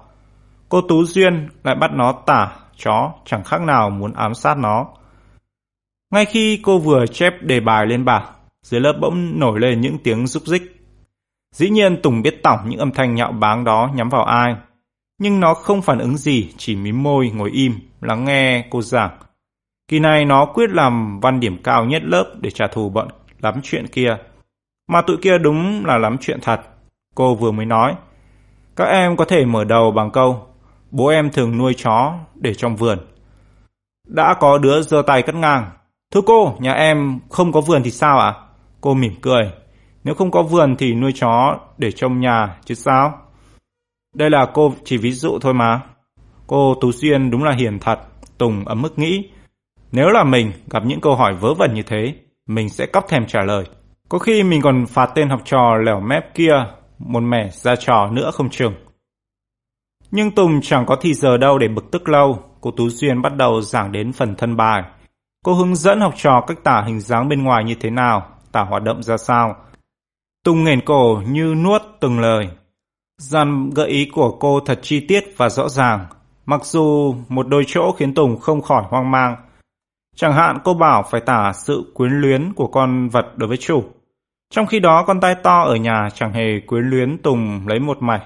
Nó chỉ thầm mong Tùng biến đi cho khuất mắt. Đến phần cảm tưởng lại càng gai, phải nói lên được tình cảm, yêu thương và quý mến của mình dành cho con vật. Tùng khẽ cựa mình trên ghế tặc tặc lưỡi. Thôi kệ, cô hướng dẫn thế nào, mình cứ làm y như vậy. Mình rất căm con tay to, nhưng nếu viết điều đó vào bài làm, không khéo cô lại sổ tuẹt bài mình đi mất. Tính toán đâu đó xong xuôi, Tùng thở nhẹ, nhõm và yên tâm hí hoái làm bài. Tùng không ngờ mình có thể miêu tả con tay to để dễ dàng và sống động đến như vậy. Từ ngày tay to xoán đoạt mất vai trò cậu hoàng con của nó, hình ảnh của tay to luôn lởn vởn trong đầu nó. Từ những cú phóng người liều lĩnh từ ghế qua đi văng, từ thái độ xun xoe trước giờ cơm, đến điệu bộ cuồng cuồng khi thấy Đạt đẩy cửa bước vào nhà. Bây giờ tất cả những điều đó tuôn ra theo ngòi bút một cách tự nhiên và trơn tru đến Tùng cũng không ngờ. Và đúng như mong mỏi của Tùng, hôm trả bài, bài của nó đạt điểm cao nhất lớp. Khi cô ra đề tả con chó, nghe những tiếng cười diễu cợt chung quanh, Tùng ức lắm. Nó nhiều bụng sẽ cố làm bài văn thật hay để trả thù. Nhưng khổ nỗi sự đời chẳng bao giờ đi theo ý muốn của con người. Bài văn của Tùng hay thì hay thật, nhưng thù cũ không những không trả xong mà lại còn chất thêm thù mới. Cả lớp cười hí hí khi nghe cô Duyên bảo bài của Tùng là bài tập làm văn duy nhất đạt 9 điểm. Sự nhốn nháo của lớp học khiến cô khẽ cau mày. Cô đập đập cây thước kể lên bảo. Các em im lặng để cô đọc bài văn xuất sắc của bạn Tùng. Nghe vậy cả lớp cố nín cười, dòng tai chờ đợi. Nhưng sự im lặng giả vờ đó chẳng kéo dài được bao lâu. Khi cô Tú Duyên đọc đến phần kết luận, con tai to nhà em là con chó hiền lành và ngoan ngoãn nhất mà em được biết. Vì vậy em rất yêu quý nó và đối xử với nó đầy dịu dàng, yêu thương như đối xử với một đứa bé bỏng trong nhà. Thì tụi bạn không nhìn được cười nữa. Những chàng cười ngặt nghẽo nổ ra khắp lớp như một cơn bão thình lình ập đến. Nhiều đứa cười vẹo cả người, nước mắt, nước mũi tèm lem. Trong khi đó Tùng ngồi chết sững trên ghế, mặt mày thoạt xanh thoạt đỏ. Cô Tú Duyên hoàn toàn bất ngờ trước phản ứng bất thường của học trò mình. Cô hỏi, giọng ngơ ngác, pha lẫn giận dữ. Các em làm gì thế? Chẳng lẽ đây không phải là một bài văn hay sao? Thưa cô, hay ạ, cả lớp đồng thanh. Thế sao các em lại cười? Thưa cô, tại vì nó tức cười ạ, Nghị nói. Cô liền chỉ ngay Nghị. Nghị, em hãy cho cô biết bài văn của bạn Tùng tức cười ở chỗ nào. Nghị đứng dậy, nó gãi đầu. Thưa cô, bài văn của bạn Tùng tức cười ở chỗ... À, ở chỗ... Cô nghiêm mặt, ở chỗ nào? Làm gì mà em ấp a ấp úng thế? Thưa cô, Nghị chớp mắt, Nó tức cười ở chỗ bạn Tùng nói không đúng sự thật ạ. Không đúng sự thật là sao? Cô Tú Duyên vẫn chưa hiểu. Nghị lại gãi đầu. À, bạn Tùng không thực sự yêu quý con tai to như bạn ấy viết trong bài. Bạn ấy hay lôi con chó của mình ra hành hạ lắm ạ. Tố cáo của Nghị khiến cô Tú Duyên sửng sốt, cô hướng mắt về phía Tùng. Có đúng vậy không Tùng? Tùng ngượng ngập, đứng dậy, chưa kịp nói, nhỏ Cúc Phương đã bồ bồ. Thưa cô, đúng đấy ạ. Bạn ấy hay lấy bao ni lông bịt mõm con tai to, rồi còn cột mấy chiếc lon vào đuôi để nó chạy hoảng sợ quýnh lên trời ạ. Cúc Phương vừa dứt lời, cái miệng liền nhao nhao phụ họa. Thưa cô, tụi em cũng biết chuyện đó ạ. Bạn Tùng đối xử với con chó của mình ác lắm cô ơi. Những đòn tấn công tới tấp từ bốn phía khiến Tùng cứ đứng thộn mặt ra. Mồ hôi chảy ròng ròng trên trán. Nó không lường được tình thế lại xoay ra như thế này. Nó cố, cố làm bài thật hay để mong được điểm cao. Không ngờ lại chót hay đến mức cô giáo phải đọc chữ lớp. Mọi sự vì thế đâm ra hỏng bét. Lúc này nó ao ước phải chi nó có thể biến thành người vô hình trong phim bộ nó vừa xem tuần trước. Như vậy nó mới mong thoát khỏi làn sóng công kích và tố khổ của tụi bạn. Sau hàng loạt nhân chứng nối tiếp nhau lên tiếng, cô Tú Duyên chẳng buồn tra hỏi bị cáo Tùng nữa. Cô chỉ khẽ thở dài ra hiệu cho nó ngồi xuống và nhẹ nhàng bảo Em không nên đối xử với con chó của mình như vậy. Trong các vật nuôi, chó là vật gần gũi nhất, trung thành nhất đối với con người. Rồi trước những đôi mắt tròn xoe của học trò, cô lần lượt kể những mẩu chuyện ca ngợi lòng trung thành của chó đối với chủ. Từ chuyện chó theo chủ ra trận, lúc chủ bị thương, đã cắn vào chân ngựa đối phương để cản trở sự truy đuổi của quân giặc như thế nào. Đến chuyện chó dắt bà lão mù đi ăn xin khi chủ qua đời. Đã quanh quẩn bên mộ rồi nhịn đói chết theo, ra làm sao? Cô kể bốn năm câu chuyện, chuyện nào cũng cảm động đến nỗi nghe xong cả lớp cứ ngẩn ngơ. Nhỏ Cúc Phương và cái bọn con gái mít ướt không ngớt cụt khịt mũi. Mắt đứa nào đứa nấy đỏ ngoe. Cuối cùng cô kết luận. Tóm lại, chó là con vật khôn ngoan, trung thành, siêng năng, được việc. Chó là bạn của con người. Nó quyến luyến ta và ta nên yêu mến nó. Cô Tú Duyên vừa dứt câu bỗng một đứa vọt miệng. Thưa cô, nhưng chó cũng làm nhiều chuyện bậy bạ lắm ạ. Cả lớp ngạc nhiên ngoảnh nhìn. Hóa ra đứa vừa lên tiếng phá bĩnh là Đạt. Nãy giờ thấy thằng bạn trí cốt của mình bị cả lớp hùa vào lên án, Đạt hậm hực lắm. Nhưng không nghĩ ra cách nào cứu bạn, nó đành ngậm miệng làm thinh. Nay thấy cô giáo cứ luôn miệng ca ngợi đức tính của mấy con chó. Nghĩ đến chuyện con Mina khốn kiếp ở nhà vẫn hành tội mình bấy lâu nay. Đạt không nén được bất bình, liền ngớ miệng thốt lên. Làm chuyện bậy bạ là làm những chuyện gì thế em? Cô nhìn Đạt tò mò hỏi. Đạt liếm môi. Chẳng hạn như con Mina nhà em đó cô. Nó cứ ị vãi tứ tung làm em ngày nào cũng phải quét dọn khổ sở lắm cô ơi. Hê hê, một giọng trầm chọc vang lên. Mình làm ra mà không dám nhận đại độ vấy cho con Mina. Cô nhìn về phía có tiếng nói, trợn mắt suyệt khẽ, rồi quay lại dịu dàng nói với Đạt. Nuôi một con chó trong nhà cũng như nuôi một em bé. Ta phải dạy dỗ tập luyện thì nó mới có được những thói quen tốt. Điều quan trọng là tình cảm mình dành cho nó như thế nào. Nếu em yêu thương nó, em mới có thể kiên nhẫn dạy cho nó được. Bạn Đạt không thương loài vật đâu cô ơi. Lại nhỏ Cúc Phương lên tiếng hạch tội. Nó vừa nói vừa nhìn Đạt bằng ánh mắt hả hê. Chắc nó đang nhớ đến chuyện thằng này ngăn cản, không cho nó bước vào nhà Tùng để giải thoát cho con tay to bữa trước. Tất cả những trò tai ác của Tùng hoàn toàn là do bạn Đạt bày ra đó cả cô. Lời tố cáo bất thần của nhỏ Cúc Phương khiến Đạt co rúm người lại như bị ong đốt. Nó vừa sợ vừa giận Cúc Phương và giận cả chính nó. Tụi nó đã quên mình rồi, tự dưng mình lại đứng lên bếp xếp làm chi cho tụi nó nhớ ra không biết. Thật ngu ơi là ngu. Đạt lầm bẩm, rủa thầm và thừa lúc cô ngó đi chỗ khác, nó rón rén ngồi xuống. Nhưng cô Tú Duyên đã trông thấy. Đạt, đứng lên. Cô hắng giọng. Cô đã cho em ngồi xuống đâu? Chẳng biết làm sao, Đạt đành khép nép đứng lên và mặt nó bỗng nhăn như bị khi nghe cô tuyên bố. Bây giờ cô sẽ đọc lên bài của em để các bạn xem thử. Em có viết đúng sự thật như bài của bạn Tùng hay không? Chương 6 Tùng thù thằng Nghị và nhỏ Cúc Phương tím gan tím ruột. Dĩ nhiên, hùa nhau lên án Tùng trong tập làm văn sáng nay không chỉ có hai đứa này. Nhưng so với cả bọn, Nghị và Cúc Phương to mồm nhất, Suốt buổi, chúng không tiếc lời tố cáo những tội trạng của Tùng với cô giáo. Đạt điểm văn cao nhất lớp, lẽ ra Tùng phải ngồi trên tột đỉnh vinh quang. Nhưng vì hai đứa này, buổi lễ đăng quang của Tùng bỗng biến thành một phiên tòa đằng đằng sát khí. Nhưng nhỏ Cúc Phương là con gái, Tùng chẳng thể gây hấn, nó chỉ lăm năm chờ hỏi tội nghị. Tiếng trống ra chơi vừa vang lên, Tùng liền vội chạy ra chỗ đặt ngồi. Hai đứa nháy nhau lỉnh ra trước hành lang âm thầm mai phục. Một lát, Nghị lững thững bước ra. Sau khi đảo mắt một vòng khắp sân trường, Nghị hạ âm hở giả bước về phía gốc cây phượng. Kế hàng rào nơi bốn năm đứa đang chơi đá cầu. Tùng và Đạt lập tức rời khỏi chỗ nấp, nhanh nhẹn bám theo. Nghị hoàn toàn không hay biết tai họa sắp sửa ập đến sau lưng mình. Đang đi, bỗng một cú thúc mạnh vào người từ phía sau khiến nó mất đà, chúi nhủi tới trước. Xem tí nữa, té lăn ra đất. Phải loạn trọng có đến 10 bước, Nghị mới lấy lại được thăng bằng. Hoan hồn ngoảnh lại, thấy Đạt và Tùng đang đứng nhe răng cười hành hạch, Nghị tức điên. Tụi mày chơi trò gì vậy? Tùng khinh khỉnh, cho của mày. Nghị hừ mũi, tao chả có trò nào lén nút như thế cả. Có đấy, Tùng nhào mắt, mày có trò cho cắn trộm.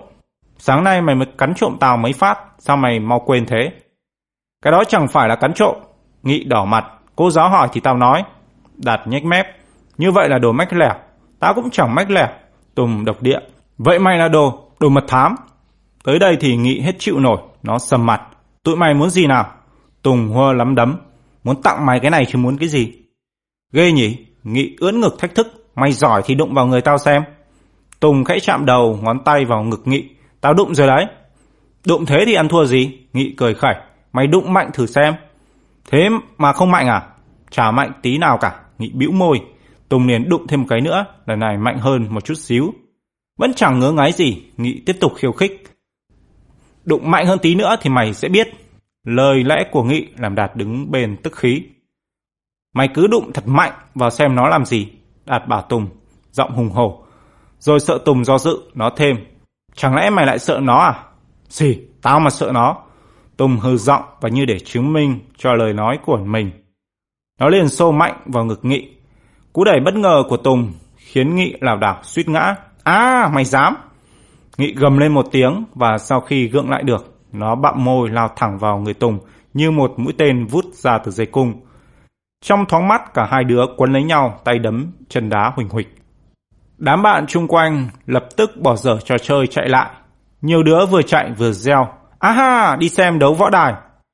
Khán giả kéo tới một lúc một đông, bù kín vòng trong vòng ngoài. Lúc này hai đấu thủ đã ngã nhòi ra đất, ôm nhau lăn lộn. Đất cát bay mù mịt. Đặt nhảy loi choi chung quanh, khàn cổ hét. Giáng lên, giáng lên Tùng, đè cổ nó. Nhưng mặc cho thằng bạn đứng ngoài không ngừng cổ vũ, Tùng vẫn chẳng làm sao áp đảo được địch thủ. Thằng Nghị to con hơn nên không những Tùng không đè cổ được nó, mà ngược lại còn bị nó đè sấp mặt xuống đất, không tài nào ngóc lên được. Tùng chỏi hai cùi tay xuống đất, cố vùng dậy nhưng chỉ ngọ ngoại một cách bất lực.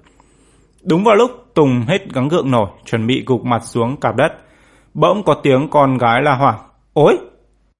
Ai như thằng Tùng em chị Hạnh?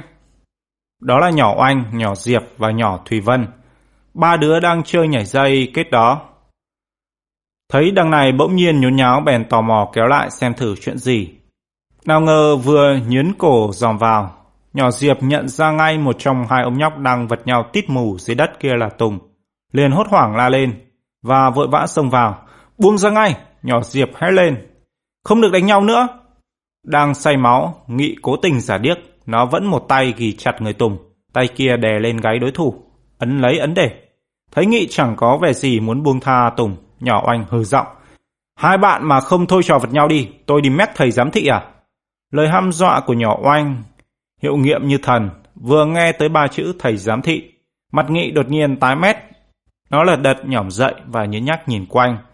Và mặc dù không phát hiện ra điều gì khả nghi, chống ngực Nghị vẫn đập thình thịch. Và sau khi Láo Liên đảo mắt thêm một vòng, nó vội vàng lùi ngay vào đám đông, bộ tịch cuống quýt hệt như một con thỏ lùi vào bụi rậm. Sự rút lui của Nghị lập tức kéo theo sự tàn rã của đám đông hiếu kỳ. Không còn đám đánh nhau nữa, các vị khán giả nhóc tỳ nhanh chóng tản ra, tiếp tục những trò chơi bỏ dở. Lúc này, bên cạnh Tùng chỉ còn Đạt và ba cô gái lớp 5B. Tùng vừa lồng cồm bò dậy, đang còn loay hoay phủi bụi trên người, nhỏ Diệp đã hỏi. Sao em lại đi đánh nhau với bạn thế? Trong ba cô bạn gái trước mặt, Tùng chỉ biết nhỏ Diệp và nhỏ Oanh. Nhỏ Diệp là em anh Quý Giòm. Còn Oanh, em anh Tiểu Long, Tùng chẳng lạ gì, cả hai đều lớn hơn Tùng một tuổi. Học trên Tùng một lớp, lại là con gái. Đến trường chẳng bao giờ chơi chung, nhưng khi về nhà, nhỏ Oanh và nhỏ Diệp đều xem Tùng thân thiết như một đứa em trai. Lúc nào cũng sẵn lòng chiều chuộng những vòi vĩnh của Tùng. Nhưng trước mặt Tùng lúc này, ngoài nhỏ Diệp và nhỏ Oanh còn có thêm một nhỏ lạ hoắc nữa. Chính vì vậy mà khi nghe nhỏ Diệp hỏi, Tùng đã muốn phải gắng kiềm lại.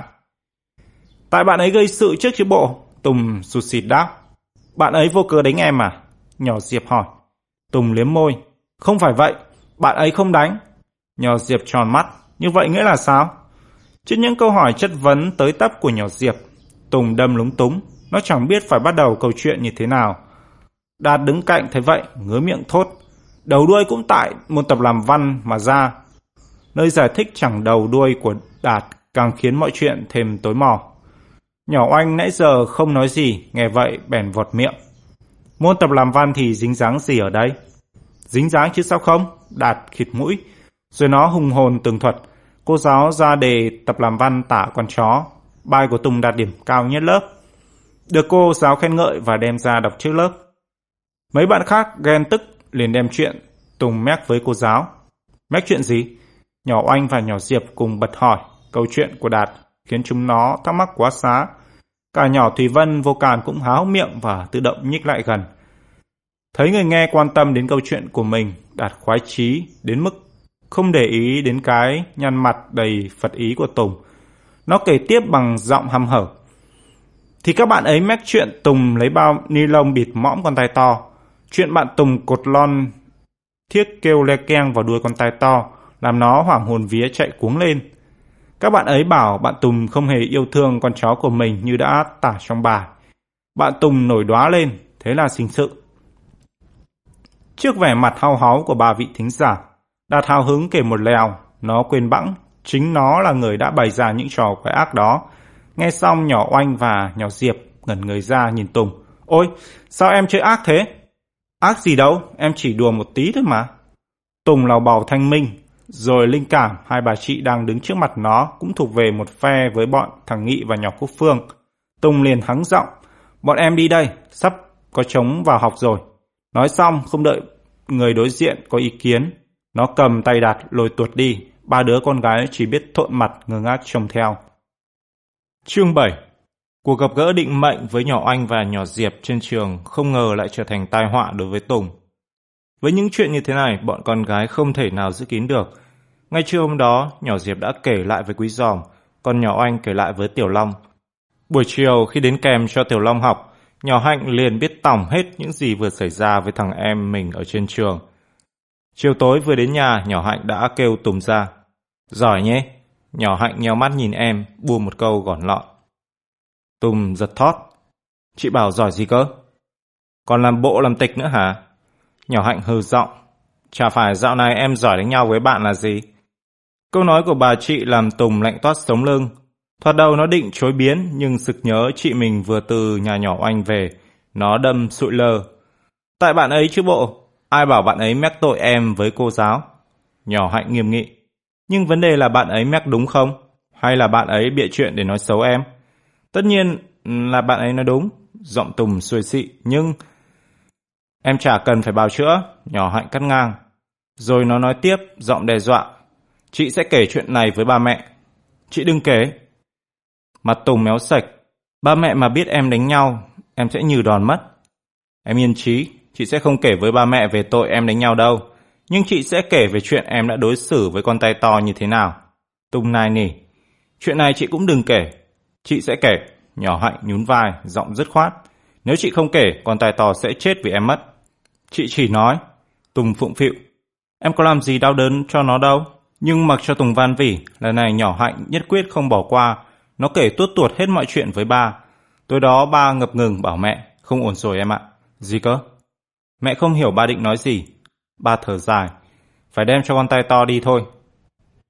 Sao lại cho? Mẹ ngạc nhiên. Nó đang sống yên ổn ở nhà ta kia mà. Bà chém miệng, đó là em tưởng thế thôi. Sao lại tưởng? Mẹ tròn mắt, em chả hiểu gì cả. Như thế này này. Ba e hèm một tiếng rồi chậm rãi thuật lại cho mẹ nghe những gì ba vừa biết về mối quan hệ căng thẳng giữa Tùng và tai to. Kể xong ba tặc lưỡi kết luận. Như vậy tai to không thể tiếp tục ở lại đây được. Vấn đề nghiêm trọng đến thế ư? Mẹ lộ vẻ băn khoăn. Dĩ nhiên rồi, bà bóp chán. Đối với một đứa trẻ, khi chưa học được cách yêu thương loài vật, thì không nên sống chung với con tai to. Mẹ trước mắt, nhưng em nghĩ đây chỉ là trò đùa nghịch trẻ con đối với một con chó. Không hoàn toàn là như thế, bà khẽ lắc đầu. Với một con chó to lớn, một con bẹc dê chẳng hạn, Tùng sẽ không bao giờ dám đùa nghịch với cái kiểu đã đùa nghịch với tay to. Chuyện đó chỉ xảy ra với một chú cún bé nhỏ hiền lành nhà ta. Tất cả thoạt đầu chỉ là những trò chơi vô tâm tự phát, nhưng lâu dần sẽ hình thành nơi trẻ, khuynh hướng hiếp đáp những kẻ yếu hơn mình và thói quen thích thú khi làm những chuyện đó. Và điều đó vô cùng nguy hiểm cho việc phát triển và rèn luyện nhân cách. Những phân tích của ba khiến mẹ giật mình, cảm thấy vấn đề đột nhiên trở nên quan trọng đến mức không thể cứu vãn.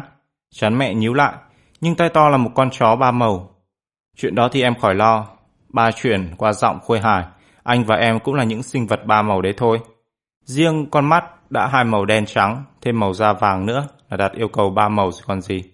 Câu bông đùa của ba là mẹ bật cười, nhưng rồi mẹ nghiêm mặt lại. Anh định đem con tay to cho ai thế? Bà gật gù. Anh sẽ gọi điện thoại cho chú Xuân. Chú Xuân chồng cô lại ư? Mẹ hỏi nhưng không cần ba trả lời. Chú Xuân là bạn ba, cũng làm nghề viết báo. Chú Xuân rất thích nuôi chó. Nhà chú hiện nay có đến hàng chục con là ít. Trong đó phân nửa là những con chó hoang quen sống lang thang bờ bụi. Một hôm đi lạc vào nhà được chủ nhân cho ăn uống tử tế, mến người mà ở lại. Nhưng mặc dù đã có cả chục con chó trong nhà, mỗi lần đến chơi với ba, bao giờ chú Xuân cũng năn nỉ hỏi xin tai to. Chú bảo nhà chú lắm chó nhưng không có con nào đẹp như con tai to thật. Hãy thấy nó là chú ôm vào lòng vuốt về nựng nịu, miệng không ngớt trầm trồ. Ôi, chú cún đáng yêu của ta. Xin hoài không được nhưng chú Xuân vẫn thích gọi tai to là của ta. Nhỏ hạnh trêu chú, chú bảo gọi vậy cho hên. Và hôm nay khi chú Xuân hên thật, khi ba bảo mẹ gọi điện thoại cho chú Xuân đến đón tay to, mẹ yên tâm ngay, ai chỉ chú Xuân thì mẹ không lo. Sống với chú hẳn tay to sẽ được chăm sóc chu đáo. Trưa hôm sau, ba tuyên bố quyết định đem cho tay to ngay trong bữa ăn. Nhỏ hạnh dãy này, không được, con không chịu đâu. Nói xong, nó buông đũa, bưng mặt khóc thút thít. Hôm qua khi kể lại mọi chuyện với ba, nhỏ hạnh hoàn toàn không nghĩ bà sẽ đi đến một quyết định như thế. Không chỉ nhỏ hạnh, mặt dì khuê cũng buồn giàu giàu. Dì không vùng vằng phản đối như nhỏ hạnh mà nhìn ba ngẩn ngơ. Sao thế hả anh?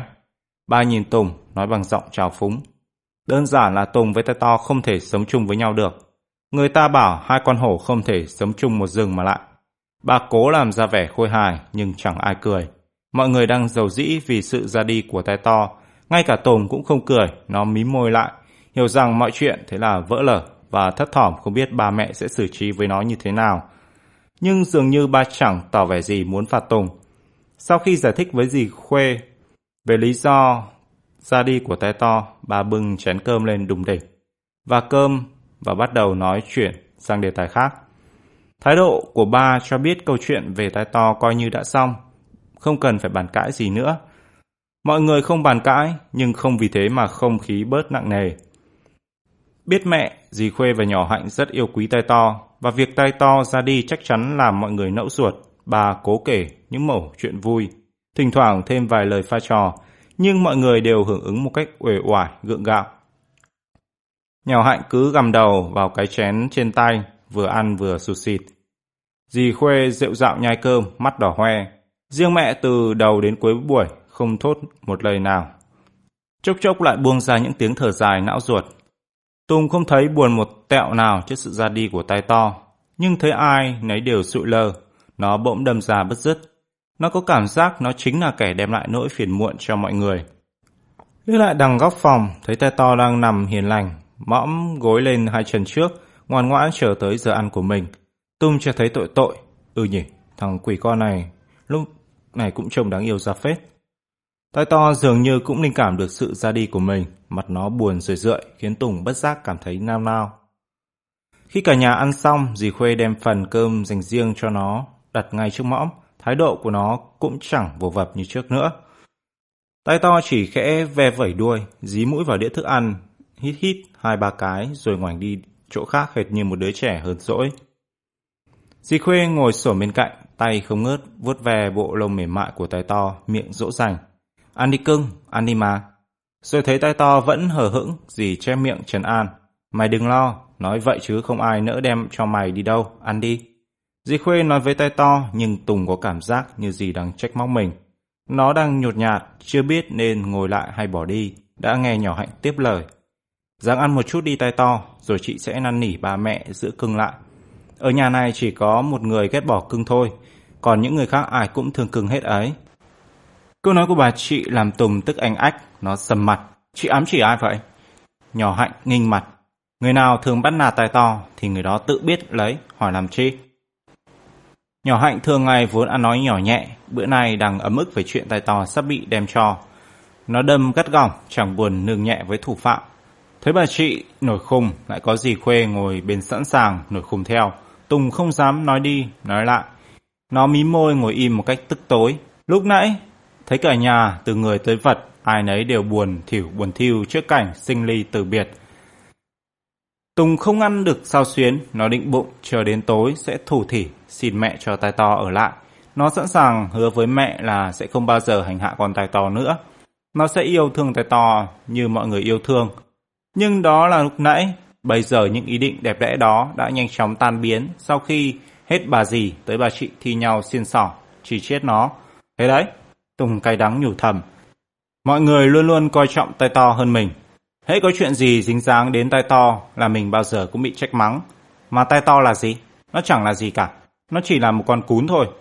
Cũng như mọi con cún khác trên đời, tay to đâu phải là một con cún bằng vàng. Tùng càng nghĩ càng cảm thấy ghen tức. Nó quyết định mặc kệ mọi chuyện, tai to cứ việc cuốn gói ra khỏi nhà. Nó đến ở với chú Xuân, chứ có phải đến chỗ chết đâu mà lo cuống lên. Chú Xuân xuất hiện ngay buổi chiều hôm sau. Buổi trưa vừa nhận được cú điện thoại của ba, đầu giờ chiều chú đã ngay lập tức trước cửa lưới đập rầm rầm. Nào nào, mở cửa đi nào. Vừa thấy ba bước ra, chú đại reo ẩm. Ôi, ông anh ơi, tôi có nghe nhầm không đấy? Ông anh định tặng tôi con tay to, thật hả? Ba mở rộng cửa, mỉm cười. Mời vào, nếu không thật thì tôi gọi chú làm gì? Ba nói rõ ràng như thế mà chú Xuân vẫn chưa tin. Chú nhúc nhích hai hàng diêm mép, bỡ ngỡ hỏi. Nhưng tại sao ông anh lại nghĩ đến một quyết định tuyệt diệu như thế? Thần linh mách bảo à? Chả thần linh nào mách bảo cả. Bà tặc lưỡi.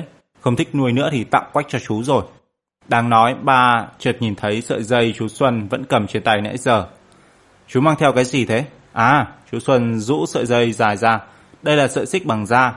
Rồi chú rút từ trong túi quần ra một cái vòng nhỏ cũng bằng da thuộc. Còn đây là cái vòng đeo cổ. Và chú cười khoe chiếc răng sún. Tôi sẽ dắt bộ con tài to về nhà. Dắt bộ, bà ngạc nhiên.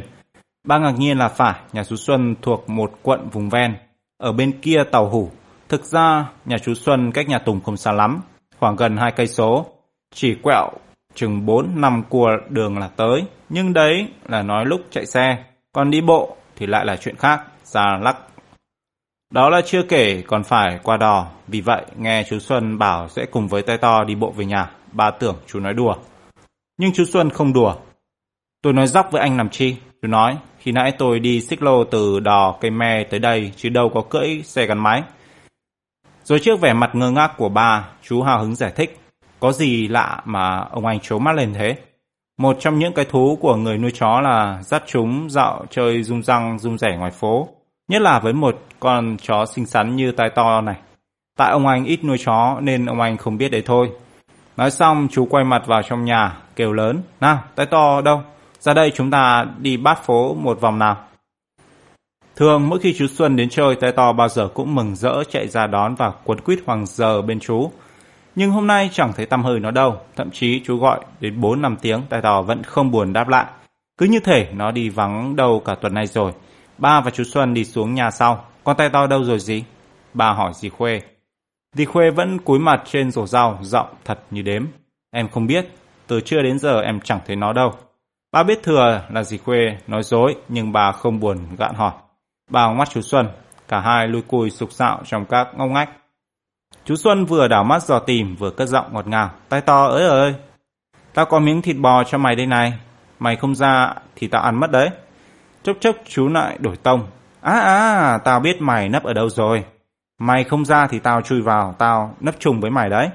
Từ khi chú Xuân đập cửa, Tùng chui ngay vào phòng ngủ, nó không dám lờn vởn ở ngoài nhà, sợ sẽ bắt gặp ánh mắt oán trách của dì Khuê và nhỏ Hạnh.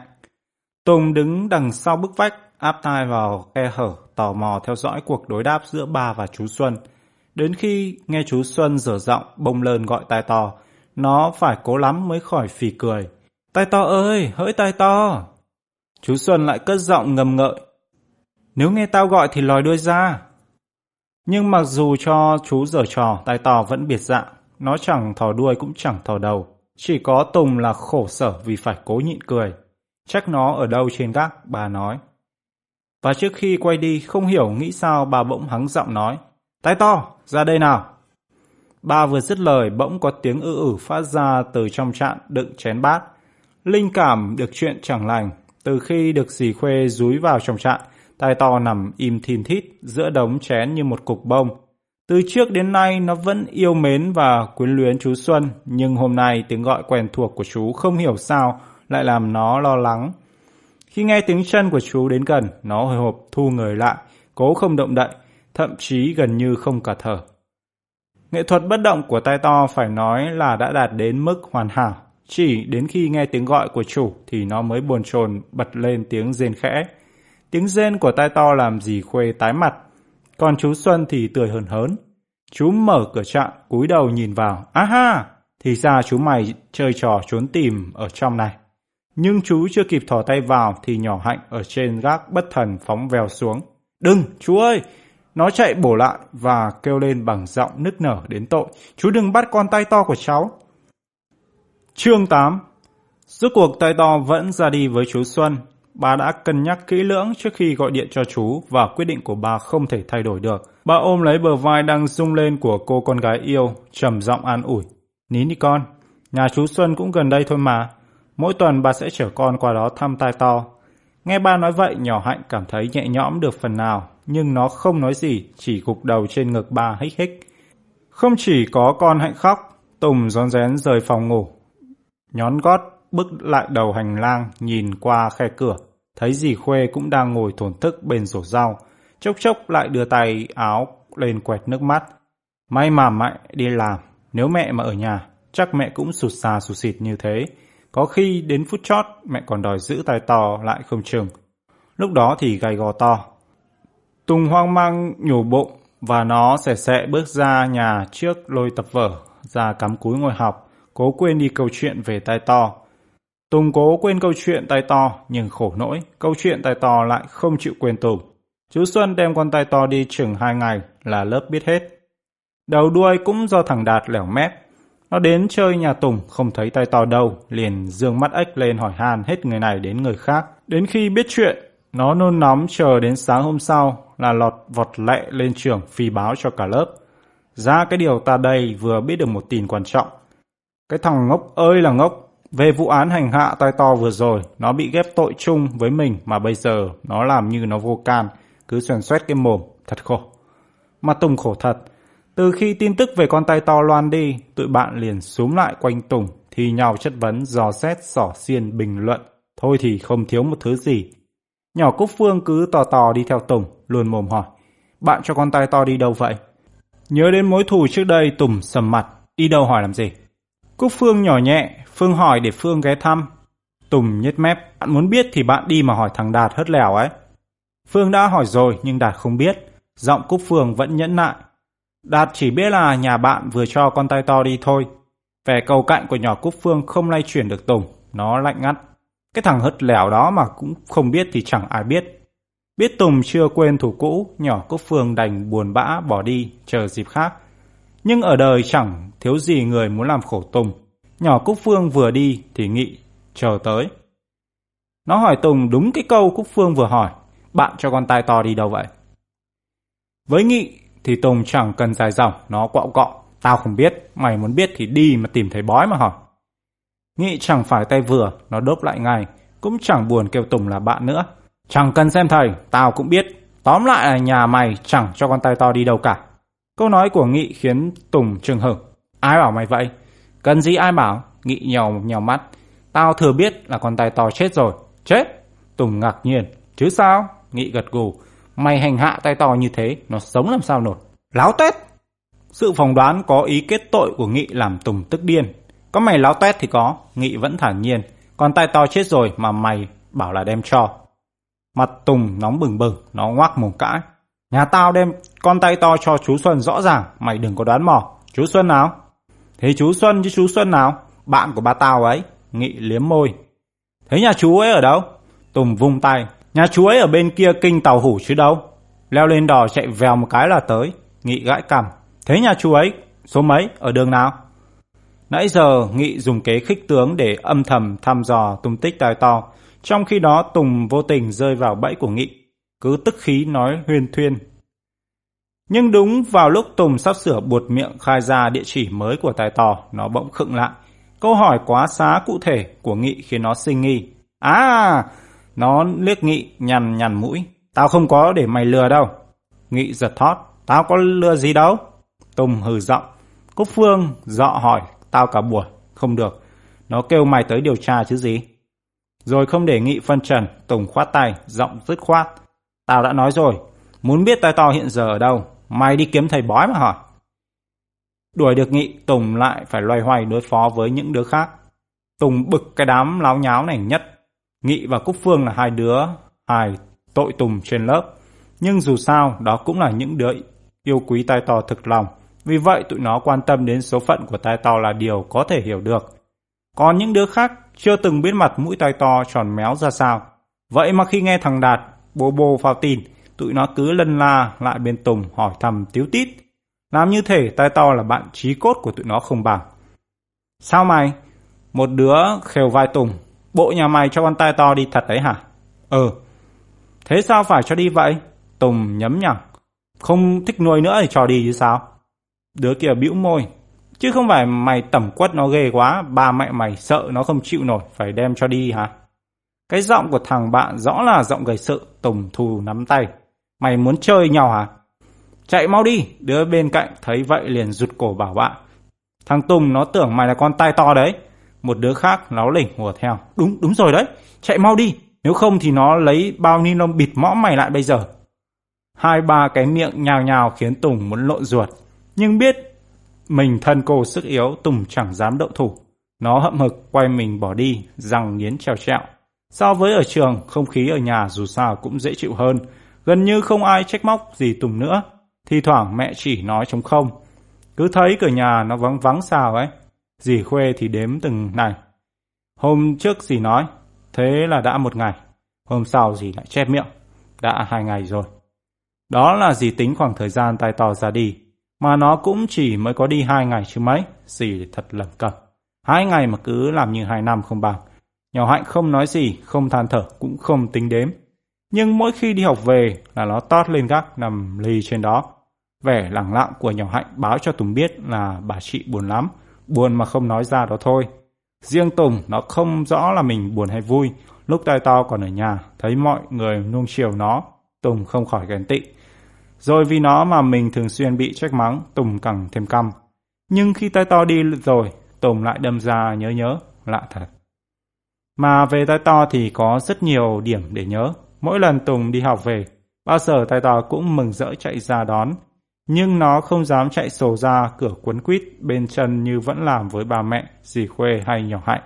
Với Tùng, tay to chỉ chạy ra tới giữa nhà rồi đứng đó dương đôi mắt đen lầy láy, nhìn ra đuôi ve vẩy. Những lúc như thế, thái độ của tay to rất buồn cười. Nó vừa muốn bày tỏ tình cảm của mình với cậu chủ, lại vừa sợ cậu chủ nổi hứng tung cước vào người mình. Vì vậy đuôi nó chỉ tung tẩy một cách vừa phải để sẵn sàng cụp xuống chạy trốn bất cứ lúc nào. Khi Tùng bước vào cửa cũng vậy, tai to vẫn nồng nhiệt đi quanh cậu chủ nhưng nó đánh một vòng khá rộng để đề phòng mọi bất chắc. Mắt không ngừng theo dõi nhất cử, nhất động của Tùng. Dĩ nhiên là Tùng biết thừa tâm trạng phấp phỏng của tai to, Trong khi nó thập thò quan sát Tùng, thì Tùng cũng kín đáo nghiên cứu nó. Trong lúc ấy, máu nghịch ngợm trong Tùng lại nổi lên. Nó đột ngột vung tay ra, một chiếc cặp bay vù xuống sàn đánh dầm một tiếng, thế là tay to hồn siêu phách lạc, cong lưng chạy bán sống bán chết, đuổi theo sau là tiếng cười hằng hắc của Tùng. Bây giờ nhớ lại những hình ảnh đó, Tùng không khỏi sao xuyến. Nó không cảm thấy tai to là một kẻ tranh chấp đáng ghét nữa. Dù sao tai to cũng là một con cún hiền lành tội nghiệp. Mình đối xử với nó quả có phần bất công. Nhưng dù sao tất cả cũng đã muộn màng. Chắc chắn chú Xuân sẽ không đời nào chịu phóng thích tai to về với nhà mình. Ý nghĩ đó khiến Tùng bất giác thở dài. Và bây giờ thì nó hiểu tại sao mọi người lại buồn bã vì sự ra đi của tai to đến thế. Chương 9 Sáng hôm sau nhằm vào ngày thứ năm, ngày Tùng được nghỉ học, điều đó thật là hên cho nó. Tối hôm trước nằm trằn trọc nghĩ mãi về tai to, Tùng ngủ trễ hơn mọi bữa. Sáng ra ba mẹ đi làm, nhỏ hạnh đi học, còn Tùng vẫn nằm bẹp trên giường, mắt nhắm tịt. Nếu nhằm ngày đi học, dì Khuê chắc chắn sẽ không ngừng than khổ than sở khi phải dựng nó dậy trong một tình trạng như thế. Tùng ngủ một mạch đến hơn 8 giờ sáng khi dì Khuê xách giỏ chuẩn bị đi chợ, nó vẫn chưa tỉnh ngủ. Nào, dậy đi cháu, dì nay vai nó. Cháu định nằm nướng cho đến lúc cả người cháy thành than hay sao? Nhưng mặc cho dì lay lay đập đập, Tùng vẫn không buồn mở mắt. Nó chỉ ú ớ vài ba tiếng rồi xoay mặt vào tường ngủ tiếp. Dậy đi, dì Khuê thò tay nắm lấy chân Tùng, giọng nài nỉ. Dậy một chút xíu thôi, chạy ra đóng cửa cho dì rồi sau đó muốn ngủ tiếp thì ngủ. Cánh cửa lưới nhà Tùng có cả khóa trong lẫn khóa ngoài. Nếu người đi ra là kẻ cuối cùng rời khỏi nhà thì bấm ổ khóa bên ngoài. Ngược lại, nếu trong nhà có người thì người trong nhà phải chạy ra bấm ổ khóa hoặc chốt then cài phía trong. Dãy phố Tùng ở thỉnh thoảng vẫn xảy ra những vụ trộm mất nên bà mẹ luôn luôn nêu cao cảnh giác. Bà nói cẩn tắc vô ưu. Rồi gật cù giải thích, cẩn thận bao giờ cũng hơn. Hôm nào đi làm về, kéo một phát thấy cửa mở toang, nghĩa là quên cài chốt bên trong. Thế nào bà cũng nghiêm khắc phê bình. Vì vậy chẳng còn ai trong nhà dám chỉnh mảng chuyện cửa nẻo, kể cả Tùng. Nhưng hôm nay Tùng buồn ngủ quá, nghe đến chuyện khóa cửa, nó cứ muốn nhỏm dậy. Nhưng mắt nó cứ díp lại và hình như có một sức mạnh vô hình nào từ trong đống chăn nệm cứ níu lưng nó xuống. Dì cứ đi chợ đi, Tùng nói, mắt nhắm mắt mở, giọng nhựa nhựa. Cháu sẽ dậy ngay bây giờ đấy. Chẳng làm sao được, dì Khuê đành tặc lưỡi quay đi sau khi dặn dò kỹ lưỡng. Nhớ đấy nhé, cháu mà không khóa cửa, trộm sẽ vào nhà khuân hết đồ đạc đi đấy. Ôi giời, Tùng nhủ bụng, dì chỉ giỏi, tài dọa. Trộm nào mà dám viếng nhà vào giờ này? Nghĩ vậy nên Tùng tự cho phép mình nằm nán thêm một lát. Ngay cả khi nghe tiếng dì Khuê sập cửa, Tùng vẫn không buồn động dậy.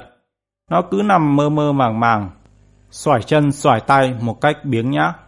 Tùng không ngờ lúc đó có hai tên trộm đang lảng vảng ở bên ngoài thật. Hai tên trộm, một béo một gầy, tên gầy cao lòng khòng, mặt trắt như quả cao khô. Đi tay không, tên béo râu ria lởm chởm, thấp hơn đồng bọn gần cả cái đầu. Tay cầm đong đưa chiếc giỏ lác. Khi dì Khuê đẩy cửa bước ra, hai tên trộm đang đứng cách đó mấy căn, Cả hai đang tựa người vào lan can, vừa phì phà khói thuốc vừa chỉ trỏ xuống đường, nói léo nháo gì đó. Thái độ của chúng không có gì khả nghi nên dì Khuê chỉ đưa mắt nhìn qua một cái rồi vội vã giả bước xuống cầu thang. Nhưng khi dì vừa khuất dạng, tên béo đã nháy mắt với tên gầy. Sao mày? Yên trí, tao đã điều tra kỹ càng rồi. Tên béo vẫn chưa yên tâm. Nhỡ trong nhà có người thì sao? Làm gì có chuyện đó, tên gầy trấn an đồng bọn. Tên béo vẫn lộ vẻ chủ trừ, hắn liếm môi, hình như trong nhà có một thằng nhóc, từ sáng đến giờ tụi mình đâu có thấy nó ra khỏi nhà. Có thể nó đi vắng từ hôm trước. Tên gầy đưa ra lời phỏng đoán, rồi để đánh tan nỗi ngờ vực trong lòng tên béo, hắn gật gù nói thêm. Muốn kiểm tra chuyện đó chả có gì khó, đi theo tao. Nói xong không kịp để tên béo có ý kiến, tên gầy lững thững tiến về phía nhà Tùng. Đến ngay trước cánh cửa lưới hắn nhớn mắt nhìn vào bên trong ngoác miệng ra. Ai có ve chai dép đứt, thau nhôm mủ để bán không? Sau khi giả giọng người buôn ve chai giao hai ba lần liên tiếp, vẫn thấy bên trong chẳng có động tĩnh gì, tên gầy nhún vai. Thấy chưa, tao đã bảo, nhà không có người mà lại. Đang nói ánh mắt chợt chạm phải chỗ móc khóa tên gầy mừng rỡ reo lên. Ôi trời, trời giúp ta rồi, cửa không khóa. Tên béo rẻ rặt, có thể cửa khóa phía trong, nghe vậy tên gầy khẽ cau mày. Hắn thò tay cầm cánh cửa kéo nhẹ, cánh cửa bật ra ngay theo đà kéo của tên gầy, khiến tên béo tròn mắt. Sao lại có chuyện lạ thế này? Chẳng có gì lạ cả, tên gầy phấn khởi, tất cả là do sự đãng trí của người đàn bà kia thôi. Vừa nói hắn vừa lách người vào, sau một choáng ngập ngừng, tên béo cũng lẹ làng lách theo và thò tay khép cửa lại. Sau khi lọt vào nhà, hai tiền trộm nép sát tường dọ dẫm từng bước một, mắt láo liền quan sát. Trong phòng chẳng có món gì hấp dẫn, ngoài bộ salon và chiếc đi văng là bàn học ngổn ngang tập vở của Tùng. Dọc tường là dãy kệ sách đồ sộ, dài ngoằng, tên béo lầm bẩm toàn là thứ vô tích sự. Treo tít trên cao là chiếc đồng hồ quả lắc, tên gầy liếm môi, món này không đáng giá là bao, nhưng có thể thó được. Chỉ tiếc là trèo quá cao, trèo lên trèo xuống bất tiện. Hai tên trộm vừa nhanh nhẹn đảo mắt nhẩm tính giá trị các món đồ vừa lần ra phía sau. Khi bước qua khỏi chiếc tủ buffet, dùng làm vách ngăn, cả hai chợt sáng mắt lên. Trước mặt chúng, trên chiếc bàn thấp kê sát tường, là chiếc TV 14 inch và ngay bên cạnh là một đầu máy video hiệu Sony mới toanh. Chiếc tivi cồng cành, tất nhiên không thể mang ra khỏi nhà, nhưng cái đầu máy thì quả là gọn nhẹ. Chỉ cần thảy tọt vào chiếc giỏ lác là xong. Có sách ngang qua mặt công an thì công an cũng chỉ biết lễ phép cúi chào mà thôi. Tên gầy hất đầu về phía tên béo, ra tay đi, còn chờ gì nữa. Không đợi dục đến lần thứ hai, tên béo vọt lại ôm chiếc đầu máy bằng hai tay kéo mạnh. Nhưng những chiếc dây nhợ nhùng nhằng phía sau đã giữ dịt lại. Chiếc đầu máy không những không tuột ra mà chiếc bàn lại bất thần trao nghiêng khiến những chiếc băng video đặt hững hờ bên trên rơi xuống sàn và phát ra những tiếng lộp cộp. Sự cố bất ngờ khiến hai tên trộm giật nảy người, tên béo đè tay lên ngực. Hú bà hồn bảy vía, hồn vía cái đầu mày. Tên gầy nghiến răng trèo trạo mắt long lên, lấy dao cứa phăng ba sợi dây chết tiệt đó đi chứ còn đứng chờ ra đấy làm gì. Nghe nhắc tên béo lập tức thò tay ra vào giỏ lác lấy một con dao bén lưỡi sáng ngoắc hắn lia một phát sợi dây cắm vào ổ điện đứt phăng. Khoái chí hắn khoa dao định cắt luôn sợi dây thứ hai nối liền đầu máy với tivi nhưng lần này chưa kịp hạ dao xuống hắn đã rụt tay lại hốt hoảng ngước mắt nhìn lên trên gác đang vang lên những tiếng động lịch kịch, rõ mồn một. Rồi có tiếng bước chân dội về phía cầu thang. Dĩ nhiên tiếng chân đó không của khác hơn là của Tùng. Đang lim dim nửa mơ nửa thức, chợt nghe có tiếng đồ đạc rơi vãi dưới nhà. Tùng vụt ngồi ngay dậy. Trong chớp mắt cơn buồn ngủ biến mất. Trộm trắng, Tùng nhíu mày lo lắng. Ý nghĩ đó khiến nó tỉnh như sáo. Nhưng rồi cặp lông mày Tùng nhanh chóng giãn ra. Nó tự trấn an, không thể là trộm được. Bọn này chỉ hành động vào ban đêm thôi, chẳng tên trộm nào dại dột đến mức vào nhà người ta đánh thó đồ đạc lúc trời sáng bảnh như thế này. Nhưng nếu không phải trộm thì ai đang lục đục ở dưới nhà? Hay là dì Khuê đã về? Vô lý. Chả bao giờ dì về sớm như thế cả. Mỗi khi ra chợ, bao giờ dì cũng giảng tới giảng lui, ít nhất là hai tiếng đồng hồ, thích thú ngắm nghía và sờ mó hết món này đến món khác. Mặc dù cuối cùng tính tằn tiện bẩm sinh chẳng cho phép gì mua sắm bao năm. Đã được dì dẫn đi chợ đôi lần, Tùng chẳng lạ gì cái tật là cả của dì. Do đó nó không tin giờ này dì đã ở trong nhà. Đang loay hoay, nặn óc, Tùng sực nhớ tới một việc, liền gieo khẽ. Thôi, đúng là dì rồi. Hôm nay dì phải vội vàng trở về nhà chính là vì sợ mình nằm ườn ra trên giường, không chịu ngồi dậy chạy đi khóa cửa. Mà chết rồi, mình đâu đã khóa cửa, Thế này thì lôi thôi với gì rồi. Vừa nghĩ tới đó, Tùng giật thót, vội leo xuống khỏi giường, chạy về phía cầu thang. Nó hoàn toàn không hay biết nỗi nguy hiểm đang chờ đợi mình. Không khí xung quanh vẫn vắng lặng như tờ. Tùng vừa lần xuống các bậc thang vừa ngoảnh cổ dòm giáo giác, chẳng có ai cả, dì Khuê đâu rồi nhỉ? Tùng tự hỏi, rồi nó tự trả lời, chắc gì ở dưới bếp. Nhưng không hiểu sao Tùng vẫn cảm thấy lo lo, Nhớ đến tiếng lộp cộp lạ lùng, lúc nãy tự dưng nó đâm rờn rợn, nỗi sao xuyến trong lòng mỗi lúc một tăng, khiến Tùng buồn chồn không dám bước tiếp. Nó dừng lại ở lưng trường cầu thang, giỏng tai nghe ngóng. Một tiếng động khẽ đột ngột phát ra từ chỗ tủ quần áo, khiến Tùng nơm nớp đảo mắt vội về phía đó.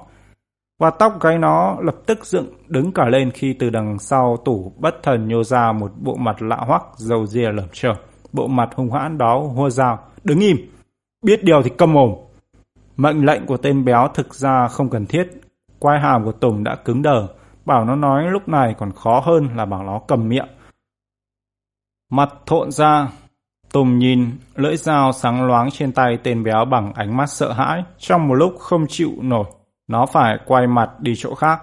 Tùng không quay mặt đi còn đỡ, vừa ngoảnh cổ sang bên cạnh, suýt một chút nữa nó đã vãi tè ra quần. Một bóng người gầy khẳng, gầy kheo và cao lòng khòng như cây tre. Đang đứng lù lù đằng góc nhà và dương cả mắt, trắng dã lên nhìn nó vẻ đe dọa. Trái tim trong ngực Tùng như muốn bắn ra ngoài. Chân run lên, Tùng phải cố lắm mới không khuỵu xuống. Trong lúc này, nó chỉ biết khấn thầm dì Khuê mau mau trở về dù nó thừa biết điều đó hoàn toàn vô vọng. Tên gầy hất đầu về phía tên béo. Chói nó lại. Nhét rẻ vô mồm. Tên béo lại làng đặt một chiếc giỏ lác dựa vào chân tủ nghe cạch một tiếng. Đấy là tiếng chiếc đầu máy bên trong chạm vào nền gạch. Xong, tên béo hoa dao lừ lừ tiến lại về phía cầu thang nơi Tùng đang đứng chết chân nãy giờ. Đúng trong lúc đó, tay to đang trên đường trở về nhà. Hôm bị chú Xuân dẫn đi, tay to đã cực lực phản đối. Nó vừa lẽo đẽo theo chú vừa kêu lên gìn rít đau khổ và phẫn uất. Có lúc nó bướng bỉnh, đứng hẳn lại, không buồn cất bước khiến chú Xuân phải dỗ dành mãi. Hôm đó phải mất gấp đôi số thời gian dự tính chú Xuân mới đưa được tay to về đến nhà. Cô Lai và cu Tèo thấy tay to về liền ùa ra hớn hở. Ôi, chú cún xinh quá. Cu Tèo nhảy cẫng, Ba ơi, ba đưa sợi dây cho con dắt nó đi chơi đi. Không được đâu, con tài to này ghê lắm. Chú Xuân tặc lưỡi. Không khéo con làm sổng nó bây giờ. Nói xong, chú cột một đầu sợi dây vào thanh cửa sổ. Phải xích nó lại vài ba ngày cho nó quen chỗ đã. Bầy chó nhà chú Xuân thấy con chó lạ liền xuống lại xem. Con chó đi vòng quanh tay to, thò mõm hít hít ngửi ngửi. Có con nghịch ngợm đưa chân khều vào đôi tai dài của nó khiến tai to nhè răng gừ gừ. Thôi thôi thôi, giải tán. Tụi mày đừng có mà dở trò ma cũ bắt nạt ma mới. Chú Xuân vung vẩy tay xua bọn chó đi. Bọn chó tản hết chỉ còn lại cu tèo. Cu tèo thò bàn tay nhỏ nhắn, vuốt lên bộ lông mềm mại của tai to, miệng liến láo. Tên mày là tai to hứ? Ừ đúng đấy, tai mày dài ghê là. Được người bạn nhỏ vuốt ve, tai to trước mắt đứng yên, thậm chí nó còn khẽ ve vẩy đuôi, vẻ thân thiện. Thấy vậy, cu tèo thích lắm. Nó vừa vỗ vỗ lên lưng tai to, vừa nhỏ nhẹ, dụ khỉ. Mày ở lại đây làm bạn với tao nhé. Mấy con chó kia không dám làm gì mày đâu. Đứa nào gây sự với mày, tao sẽ phạt ngay tắp lự. Tai to cúi đầu ra dáng ngẫm nghĩ. Tai to không biết cu tèo nói gì, nhưng qua cử chỉ và giọng điệu của người bạn nhỏ, nó cũng lờ mờ đoán ra cu tèo muốn kết bạn với nó. Tuy mới gặp cu tèo lần đầu, nhưng tai to cảm thấy rất mến chú nhóc này. Chú Xuân cũng vậy, lâu nay tai to vẫn rất mến chú. Nhưng dù sao tai to cũng không muốn ở lại đây, nó nhớ nhà. Sự quyến luyến với những người chủ cũ khiến nó không muốn rời xa nơi ăn trốn ở quen thuộc. Tất nhiên gia đình nhỏ hạnh không phải là những người chủ đầu tiên của tay to. Tay to ra đời ở một nơi khác, nhưng rời bỏ nơi chôn sau cắt rốn của mình từ hồi mới mấy tháng tuổi, nên tay to chẳng nhớ gì nhiều, cũng chẳng có bao năm kỷ niệm để nhớ. Những ngày tháng sống ở nhà nhỏ hạnh lại khác, sự chiều mến ân cần mà ông bà chủ dì Khuê và nhỏ hạnh dành cho nó khiến nó vô cùng cảm kích. Cậu chủ nhỏ thỉnh thoảng cũng dở những trò tai ác làm nó nhiều phen hoảng vía, nhưng dù sao cậu cũng không nặng tay, nặng chân lắm. Lúc còn ở nhà, tay tàu cũng hơi giận cậu một chút đỉnh, nhưng bây giờ lưu lạc nơi đất khách quê người, nó đã quên biếng mọi hờn dỗi. Lòng nó bây giờ chỉ tràn ngập nhớ nhung, lòng nặng trĩu, chiều đó tay to bỏ ăn. Trong khi đám bạn của nó sục mõm vào những tô cơm trước mặt táp lấy táp để, vừa táp vừa ủi để dò tìm thịt cá chốc chốc, lại gấu ó giành giật nhau vì một khúc xương trong tô chợt bắn ra đất thì tai to chỉ kề mũi vào tô cơm của mình đánh hơi qua loa rồi uể oải nằm mọc xuống đưa cặp mắt buồn bã nhìn ra khoảng sân đang vò võ nắng chiều Vẻ thẫn thờ của tai to làm cô lại chột dạ, cô lo lắng nhìn chồng. Nó không chịu ăn kìa anh. Chú Xuân nhún vai, em đừng lo, mới về nhà lạ, chú chó nào chả vậy. Đến khi đói bụng lại cuống quýt lên ngay thôi. Nhưng lời tiên đoán của chú Xuân không đúng với trường hợp của tai to trưa hôm sau, tai to vẫn tiếp tục tuyệt thực. Rồi đến bữa tối nó cũng không buồn ăn, nó nhìn tô cơm đầy thịt cá cô lại dành riêng cho nó bằng ánh mắt hờ hững và dầu dĩ. Không xong rồi anh ạ, cô lại lắc đầu. Nếu cứ nhịn đói như thế này, Tai To sẽ chết mất thôi. Chú Xuân cũng chẳng biết làm sao đành thở dài, đợi thêm ngày mai nữa xem sao. Nếu nó vẫn cứ bỏ ăn, chắc ta phải trả nó về cho chủ cũ thôi. Cu Tèo nãy giờ thấp thỏm theo dõi cuộc đối đáp của bà mẹ. Nghe vậy liền dãy này. Con không chịu đâu, con không chịu đâu, tay to phải ở với con. Nói xong nó òa lên khóc. Rồi thấy khóc cũng chẳng ăn thua gì, nó ngồi xuống ôm lấy tay to, hạ giọng năn nỉ. Ăn đi tay to, tao lệ mày đấy, ăn đi, ăn một chút xíu thôi cũng được. Nghe cu tèo dỗ, tay to khẽ ve vẩy đuôi nhưng vẫn không nhúc nhích. Nó liếc tô cơm với vẻ thở ơ lạnh nhạt. Cô lại dịu dàng xoa đầu con. Con không dỗ được nó đâu, nó đang nhớ chị Hạnh với anh Tùng đấy. Cũng như con vậy, đi đâu xa mà con chẳng nhớ nhà. Cô Tèo biết mẹ nói đúng, vì vậy nó cứ buồn buồn làm sao. Từ lúc đó cho đến trước khi đi ngủ, nó cứ ôm khư khư lấy tay to, như sợ ba mẹ nó sẽ thình lình đem tay to đi mất. Nhưng chú Xuân chưa kịp đem tay to đi trả thì nó đã tự động trở về nhà. Tối đó tay to không hề chợp mắt, nó thức suốt đêm, dùng răng nhay nhay sợi dây ra và đến tờ một sáng hôm sau thì sợi dây bị cắn đứt. Không kịp nghỉ lấy sức, vừa được tự do, tài tò đã vội vàng phóng vụt ra cổng trước những cặp mắt ngỡ ngàng của lũ bạn đang nằm rải rác trong sân. Một vài con chụp dậy nhưng chúng không sủa, chỉ tò mò ngơ ngác trông theo. Những con chó nhà chú Xuân không lên tiếng như lũ chó của những căn nhà hai bên đường thì cứ sủa nhặng mỗi khi cái bóng trắng của tài tò lướt qua. Mặc dù lũ chó bếp xem này chỉ sổ ra cổng, ngoác mồm, ăn ẳng, chứ không rượt theo, tài tò vẫn cong đuôi chạy bán sống bán chết. Mãi đến khi ra tới cánh đồng dẫn về phía bờ kinh, tai to mới dần dần chấn tĩnh và chậm bước lại, nó thong thả, chuỗi mũi xuống đất đánh hơi, dò đường và tiếp tục lần ngược theo lối cũ. Khi mặt trời nhô lên khỏi những mái nhà thấp thì tai to cũng vừa tới bờ kinh.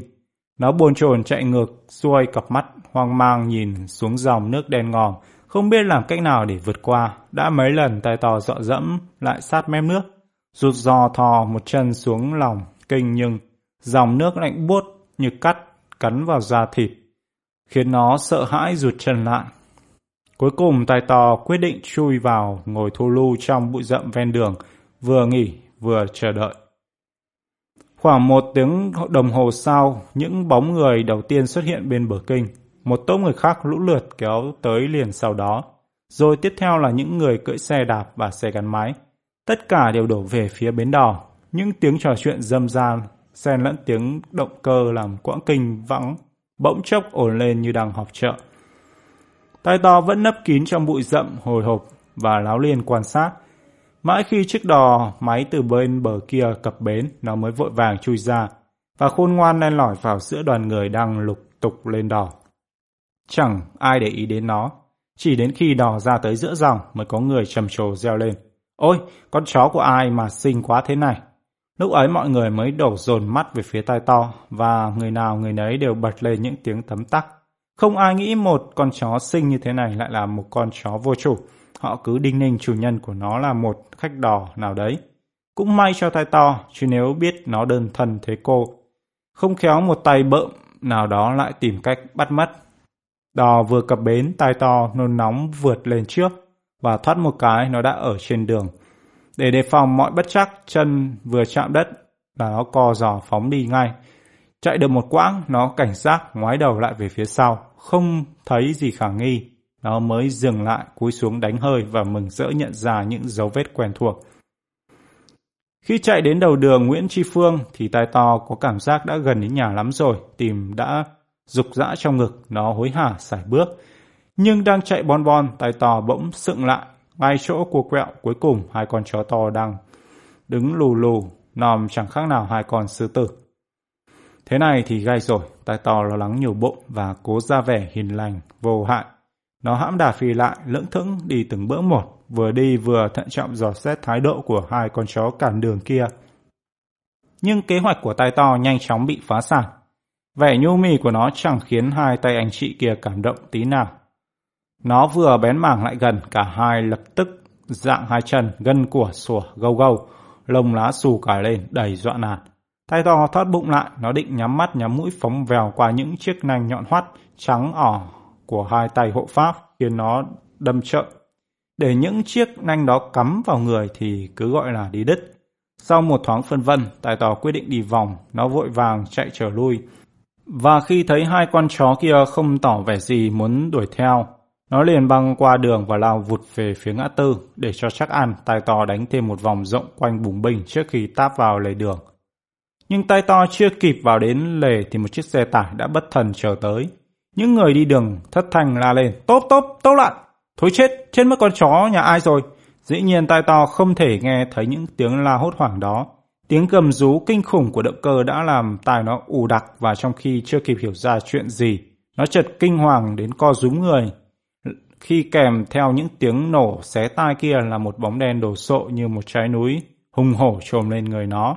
Trong nháy mắt, chiếc xe tải đã nuốt gọn chú cún bất hạnh vào bụng, tội nghiệp tài tàu. Nó nóng lòng trở về với những người chủ cũ. Nó đã tận lực vượt qua một chặng đường dài bất chấp hiểm nguy và vất vả. Nhưng khi sắp về đến nhà thì tai họa thình lình ập đến. Chương 10 Máu trong người Tùng như đồng cứng lại, mặt cắt không còn hột máu. Tên béo một tay cầm dao, tay kia thò vào túi quần rút ra một chiếc khăn ố bẩn. Chú mày đừng lo, hắn cười hì hì. Bọn này chỉ khóa mõm chú mày trong chốc lát để chú mày khỏi la lên thôi. Khi bọn này đã thoát thân an toàn rồi, tên béo đang vùng vít thì tên gầy sầm mắt quát. Đừng ba hoa nữa, hành động lại lên. Giọng điệu của tên gầy rõ là giọng thủ lĩnh, tên béo tuân lệnh dằm rắc. Hắn thộp cổ Tùng, vẻ tươi cười biến mất. Há miệng ra. Vẻ mặt hung dữ của tên trộm khiến Tùng sợ hãi, khổ nỗi, càng sợ quai hàm của Tùng càng cứng đờ, không làm sao nhúc nhích được. Bướng hả?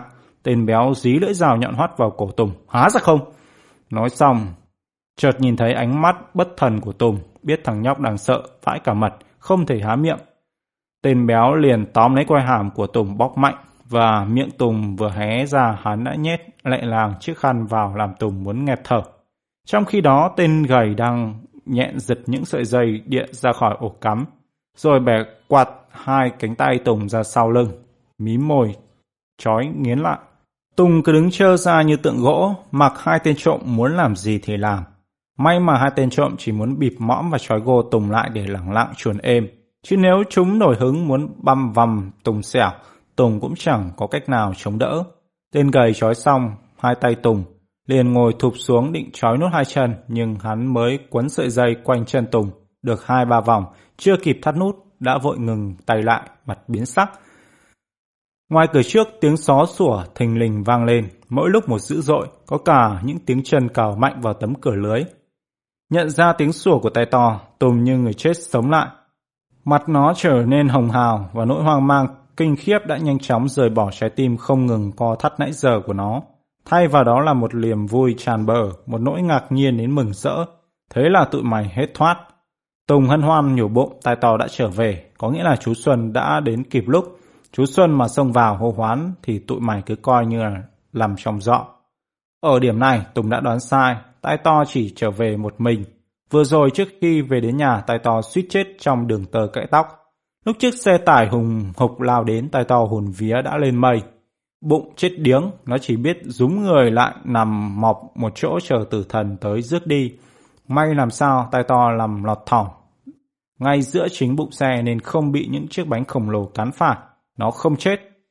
Chỉ bị một phen vãi đái. Và khi con quái vật dữ tợn với những tiếng gầm gừ không khác gì sấm sét kia đã lướt qua, tai to mới hoàn hồn chạy vội vô lề trước những tiếng reo hò của khách đi đường. Từ chỗ tai to suýt bị cán chết đến chiếc cầu thang dẫn đến nhà nhỏ hạnh chỉ cách chừng 50 mét nên tai to chỉ khua chân vài lượt là đến. Càng gần đến nhà, nó càng quính cứu, tim đập thình thịch. Nó phóc vội lên cầu thang, hấp tấp đến nỗi cứ té lên té xuống. Và khi tấm lưới cửa quen thuộc hiện ra trước mắt, tai to mừng rỡ đến phát điên. Nó vừa sủa vừa đập cửa liên tục, điệu bộ nóng nảy và cuống cuồng. Những ồn ào do tai to gây ra làm náo động những căn hộ chung quanh. Nhà nào nhà nấy đều thò đầu ra dòm. Có chuyện gì vậy kìa? Một người hỏi. Nhà này đi đâu mà nhốt con chó ở ngoài như thế? Ông tổ trưởng tổ dân phố lẩm bẩm và giả bước lại trước nhà Tùng. Ông nhớn mắt nhìn vào trong, hắng giọng kêu. Có ai ở nhà không? Không nghe tiếng trả lời, ông tổ trưởng tỏ vẻ ngạc nhiên, rồi thấy tai to vừa rít vừa sủa quính lên, ông càng sinh nghi. Điệu bộ hoảng loạn của con vật có vẻ gì đó không bình thường. Hay trong nhà đã xảy ra chuyện gì chăng? Ý nghĩ đó khiến ông giật thót, không chần chừ, ông cầm lấy cánh cửa kéo mạnh. Ông hoàn toàn không bất ngờ, cửa không gài chốt bên trong. Cánh cửa khép hờ bất thần bung ra, theo đà kéo khiến ông loạn trọng suýt ngã. Trong khi đó tay to đã bắn vụt vào trong nhà như một tia chớp. Ngay từ khi nghe tiếng con tay to sủa vạng, hai tên trộm đã mặt mày nhấn nhác. Trước khi quyết định đột nhập, hai tên đã cẩn thận do thám nhà Tùng cả tuần lễ này. Cách đây hai hôm, khi biết con tai to đã được đem cho, cả hai mới bàn kế hoạch lẻn vào lấy trộm. Không ngờ trong lúc mọi chuyện đang suôn sẻ thì tai to đột ngột trở về. Tên gầy chẳng buồn trói chân Tùng nữa. Cửa trước bị chặn khiến hắn quính quáng, liệng bừa sợi dây điện ra đất. Hắn vọt ra hành lang phía sau tìm đường thoát. Nhưng thoáng một cái, hắn đã thất vọng quay vào, hành lang phía sau bị bịt. Nhảy qua lan can cũng có thể xuống dưới nhưng lại lọt vào một căn hộ nhà khác ở tầng trệt. Trong khi bọn trộm chưa nghĩ ra kế gì thoát hiểm, giọng nói của ông tổ trưởng lại vang lên đằng trước, nhà càng làm chúng thêm luống cuống. Lên trên thử xem. Tên béo trỏ tay lên gác và không biết tên gầy đồng ý hay không, hắn là đợt chạy theo từ chỗ tủ quần áo cúi xuống, xách chiếc giỏ lác đựng đầu máy video rồi nhảy phóc về phía cầu thang. Hắn thò tay ra định xô Tùng xuống đất để lấy đường leo lên, nhưng tay hắn chưa kịp chạm vào người Tùng, thì tai tò đã tới nơi. Thấy cậu chủ nhỏ đang bị lâm nguy, tai tò lập tức lao mình về phía cầu thang, táp mạnh vào bắp chân tên béo. Ui ra! Tên béo kêu đau đớn và phẫn nộ, rồi nghiến răng kèn két. Hắn giẩy mạnh chân, cố làm văng con chó nhỏ ra, nhưng tai to càng khép chặt quai hàm, thà bị kéo lê trên sàn. Theo đà tên béo chính nhất quyết không chịu buông thả đối thủ. Thấy tên đồng bọn dùng rằng với con chó nhỏ hoài, tên gầy sốt ruột chạy lại trợ giúp. Hắn co chân đá phốc vào hông tai to khiến con chó tội nghiệp bắn vào tường đánh bốp và rơi bẹp xuống sàn nhà. Tai to kêu lên thảm thiết và cố nhỏm dậy nhưng vừa đứng lên nó đã quỵ ngay xuống. Nhìn tai to nằm mọp dưới sàn, nhà thở dốc Tùng nghe như có ai sát muối vào lòng mình. Bất chấp miệng bị nhét rẻ và hai tay trói. Từ lưng trường cầu thang nó nhảy phóc một phát xuống đất. Và tất nhiên không thể giữ thăng bằng với hai tay bị bẻ quạt sau lưng. Tùng ngã chúi vào chiếc bàn để tivi và đổ cành ra đất. Thừa dịp đó hai tên trộm hè nhau chạy lên gác. Ông tổ trưởng cùng bác đực hàng xóm bước vào đúng lúc Tùng đang dãy giụa tìm cách ngồi dậy. Trời đất, chuyện gì thế này? Ông tổ trưởng hớt hải kêu lên và chảy bổ lại chỗ Tùng. Ông vội vàng đỡ nó dậy, miệng hỏi lia. Sao vậy cháu? Ai trói cháu vậy? Rồi thấy Tùng cứ u a u ơ, ông phát hiện ra miệng nó đang bị nhét rẻ liền. Thò tay lôi chiếc khăn ra, hấp tấp hỏi. Ai nhét rẻ vô miệng cháu vậy? Tùng thở hắt ra. Trộm, có hai tên, chúng chạy lên gác rồi. Tùng vừa nói dứt câu, bác Đực đã phóng một cái lên tới ba bậc thang và thêm ba cú nhảy nữa là bác đã biến mất. Ông tổ trưởng cũng không chịu thua, ông đảo mắt một vòng, vớ vội chiếc chổi lông gà treo trên vách rồi chạy theo bác Đực. Quá hăng hái bắt trộm, hai người quên bén chuyện cởi trói cho Tùng, nhưng đối với Tùng, bị trói hay không bị trói bây giờ không phải là điều quan trọng. Tim nó đang thoát lại vì lo lắng cho tai to. Tùng lê lại phía chú cún thân yêu đang nằm thiêm thiếp lặng lẽ ngồi xuống bên cạnh. Không thể đưa tay vuốt ve tai to, nó sụt xịt nói. Cho tao xin lỗi mày tai to nhé. Đang nhắm nghiền, nghe thấy tiếng tùng tai to, từ từ mở mắt ra, đuôi khe khẽ ve vẩy. Đôi mắt mệt mỏi của nó ánh lên nỗi vui mừng âu yếm.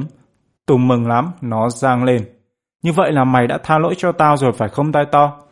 Nhưng lần này tai to không trả lời Tùng, đầu nó vừa hơi ngẩng lên đã gục xuống, Cặp mắt vừa mở ra chưa kịp bộc lộ niềm vui đã nặng nề khép lại. Hình ảnh thảm não của tai to khiến Tùng chết điếng. Tai to ơi, mày đừng chết, mày đừng bỏ tao nhé, tai to. Nó bật khóc hu hu. Ní ní cháu, con tai to cháu không chết được đâu. Tiếng bác đực vang lên. Bác từ trên thang gác bước xuống, theo sau là ông tổ trưởng, tay cầm chiếc giỏ lác. Ơ, thế hai tên trộm đâu rồi? Tùng bật hỏi. Chúng thoát rồi, ông tổ trưởng nhún vai, vẻ tiếc rẻ. Có lẽ khi nghe tiếng chân của hai bác chạy lên, bọn chúng liền chuồn ra cửa sổ, đu qua mái ngói và chạy về hướng bờ kinh. Rồi ông đặt chiếc giỏ lát xuống đất loài hoài lôi chiếc đầu máy ra. Rốt cuộc chúng đành phải vứt thứ này lại. Đang nói, nhắc thấy hai tay Tùng vẫn còn bị trói, ông trợn tròn mắt. Ơ, nhưng ông tổ trưởng chưa kịp chạy lại thì bác Đực đã nhanh nhẹn tháo dây trói cho Tùng. Hai tay vừa cử động được, Tùng đã vội cúi xuống định bế tay to vào lòng. Nhưng Tùng vừa chạm đến nó, chưa kịp nhấc lên, tay to đã kêu ẳng một tiếng khiến Tùng hoảng hồn rụt tay lại. Nó còn đau đấy, bác Đực nói. Tùng đang định hỏi lại thì bỗng có tiếng kẹt cửa, rồi dì Khuê xuất hiện với giỏ đồ trên tay, mắt dì tròn xoe. Ôi, nhà ta hôm nay có chuyện gì mà đông đúc vui vẻ thế? Chợt nhìn thấy tay to nằm kế bên Tùng, dì sửng sốt kêu lên. Ôi, có cả tay to nữa, nó về lúc nào thế này? Khi dì Khuê vừa bước vào, miệng Tùng đã mếu sạch, mừng mừng, tủi tủi. Bây giờ nghe dì hỏi, nó liền rơm rớm nước mắt. Tại to mới về khi nãy, nó về để cứu cháu đấy ạ. Cứu cháu? Dì Khuê không hiểu. Cháu làm gì mà cứu? Ôi bà chị ơi, ông tổ trưởng chen lời. Trộm mới vào nhà bà chị đấy. Nếu không có con chó này đánh động thì trộm đã khoáng hết đồ đạc trong nhà bà chị rồi. Đến bây giờ dì Khuê mới phát hoảng. Dì thả giỏ đồ đi chợ xuống đất một cái bịch, hai tay áp lên ngực. Trời đất thiên địa ơi, có chuyện đó sao? Rồi dì thẫn thờ chép miệng. Thế này thì chết mất, chết mất. Bác được cười, chẳng có ai chết mất trong chuyện này đâu. Người ngợm của cải vẫn còn nguyên đấy cả. Thôi tụi này về nhé. Trước khi ra khỏi cửa, bác còn nói thêm. Muốn biết chi tiết thì hỏi thằng Tùng, tội nghiệp thằng bé vừa rồi, một phen vỡ mặt đấy. Câu chuyện của Tùng khiến dì Khuê xanh mặt, dì hồi hộp đến mức quên cả mắng nó về tội không chịu khóa cửa. Hai tay hết xoa ngực lại vò đầu. Dì suýt xoa luôn miệng. Chết mất, chết mất. Khi Tùng kể xong dì ngẩn ra. Tối nay phải qua nhà bác Đực và bác tổ trưởng cảm ơn mới được. Khi nãy hoảng quá dì quên béng cả cảm ơn. Rồi dì xích lại gần tay to, dịu dàng vuốt ve bộ lông mềm mại của nó. Tay to ngoan lắm, tay to biết về kịp lúc để cứu chủ đấy, tay to. Đang nói nửa chừng, gì bỗng quay phát sang Tùng. Ủa, tay to về với ai thế? Chú Xuân dẫn về. Thế chú Xuân đâu? Tùng ngơ ngác, cháu cũng chẳng biết. Đến bây giờ Tùng mới sực nhớ từ nãy giờ, chả thấy chú Xuân đâu. Đang thắc mắc, Tùng chợt nghe dì Khuê bàng hoàng buột miệng. Thôi rồi, không phải tay to về với chú Xuân đâu, nó về một mình đấy. Tùng ngạc nhiên, sao dì biết? Dì Khuê chỉ tay vào chiếc vòng trên cổ tay to. Cháu xem này, sợi dây da còn dính một khúc ở chiếc vòng đây này. Như vậy là nó cắn đứt dây trốn về. Phát hiện của dì Khuê khiến Tùng bất giác nghe cày cày nơi sống mũi. Như vậy rõ ràng tài to đã tìm cách tháo thân về đây. Nó không nỡ rời xa những người chủ cũ, mặc dù trong những người chủ cũ đó Tùng đối xử với nó chẳng ra gì. Hôm trước, Cô Tú Duyên bảo chó là con vật gần gũi và trung thành nhất của con người. Tùng không tin. Với những mẩu chuyện cảm động cô kể, tuy Tùng không nói ra miệng nhưng lòng đầy rẫy những nghi ngờ. Nó nghĩ những mẩu chuyện đó là do người ta bịa ra thôi. Nhưng bây giờ thì Tùng đã tin lắm. Tài tò đã chứng minh cho Tùng thấy những câu chuyện của cô giáo không phải là sai ngoa. Nếu Tùng biết trên đường trở về cứu chủ tài tò đã phải chui vào bụi rậm đợi đò như thế nào, đã bị xề cán suýt chết ra sao. Có lẽ nó sẽ bùi ngùi thương cảm, không để đâu cho hết. Buổi trưa đi làm đi học về, mẹ và nhỏ Hạnh mừng rỡ và cảm động đến ứa nước mắt khi nhìn thấy tai to và nghe dì Khuê kể lại sự trở về ngoạn mục, kịp thời cũng như cuộc chiến đấu dũng cảm chống lại kẻ trộm của nó. Dì kể sôi nổi, lưu loát sinh động, cứ như thể dì tận mắt chứng kiến mọi chuyện này. Trưa đó ai nấy đều tíu tít vây quanh tai to, mẹ lấy thuốc cho nó uống. Dì Khuê sức dầu khắp mình mẩy và chân cẳng nó, vừa xúc vừa suýt xoa. Ôi chao, tội nghiệp quá, dáng chịu đau một chút nhẹ cưng. Nhỏ hạnh thì lăng xăng pha sữa, nó đẩy chén sữa lại trước mõm tai to, dỗ dành như dỗ em bé. Uống đi em, nghe lời chị đi, uống hết chén sữa này rồi ngủ một giấc cho khỏe. Trước đây, nhìn những cảnh như thế, nghe những câu như thế, Máu ghen tị đã khiến Tùng nổi, dóa lên rồi. Nhưng hôm nay, lòng nó bỗng dưng dịu dàng quá đỗi. Không những không hề khó chịu, nó còn chạy lại giúp sức cho bà chị. Nó quỳ xuống bên cạnh tai to, nhẹ nhàng vuốt ve đôi tai dài của chú cún thần thương giọng âu yếm. Uống đi em, giỏi nào, uống đi. Nói xong Tùng bỗng đỏ bừng mặt khi sực nhận ra mình vừa buột miệng gọi tai to bằng em. Một từ ngữ mà trước đây mỗi khi nghe dì Khuê và nhỏ Hạnh dùng để gọi tai to, nó cảm thấy bực tức vô cùng. Dường như chẳng ai để ý đến vẻ thẹn thùng ngượng ngập của Tùng. Cũng chẳng ai thấy lạ khi nghe Tùng gọi tai to bằng tiếng em chiều mến. Ai nấy đều chăm chú quan sát từng cử động khó khăn của tai to bằng vẻ mặt lo âu. Đến khi thấy tai to sau một hồi gắng gượng đang từ từ đứng lên và chậm chạp thè lưỡi vào chén sữa, mặt người nào người nấy giãn ra và bốn cái miệng đều đồng loạt buột ra một tiếng reo khẽ. Suốt từ lúc đó cho đến tối không khí trong nhà lúc nào cũng rộn ràng như ngày hội. Ba về hòa vào niềm vui chung cả nhà bằng một câu bông đùa. Thế là từ nay hai con hổ có thể sống chung trong nhà ta rồi đấy. Không khí ở nhà đã khác thì không khí ở trường tất nhiên không thể giống cũ. Lần này tin tức về tai to do chính Tùng nói ra chứ không phải qua cái miệng hất lèo của thằng Đạt. Tụi bạn nghe Tùng kể về kỳ công của tai to, mồm đứa nào đứa nấy cứ há hốc lên như đang xem phim trinh thám. Đạt hít hà, ôi trời, sợi dây da chắc thế kia mà tai to cắn đứt thì rằng nó sắc bén phải biết nhé. Đứa khác trầm trồ, kinh tàu hủ mà nó vượt qua được thì cứ gọi là bái phục, nghị dùng mình. Bay vào táp tên trộm và đeo tòng teng trên khắp bắp chân hắn không chịu nhả ra thì quả là gan lì tướng quân. Tao chưa từng thấy một con chó như thế bao giờ. Cứ thế mỗi đứa một câu, tất cả xúm vào ồn ào tấm tắc khiến Tùng sướng rên. Sướng nhất là mải hào hứng khen ngợi tai to, chả đứa nào nhớ đến chuyện bạc đãi của Tùng đối với tai to trước đây.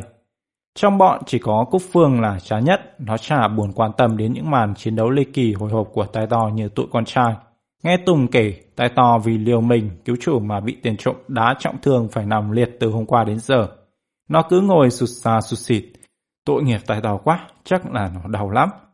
Nghị mến tai to không kém gì Cúc Phương, nó an ủi bạn, nín đi. Trong nữa tàn học tụi mình chạy lại thăm tai to chứ lo gì. Tùng gật đầu vui vẻ, ừ, lát nữa mình dẫn mấy bạn về thăm tài to.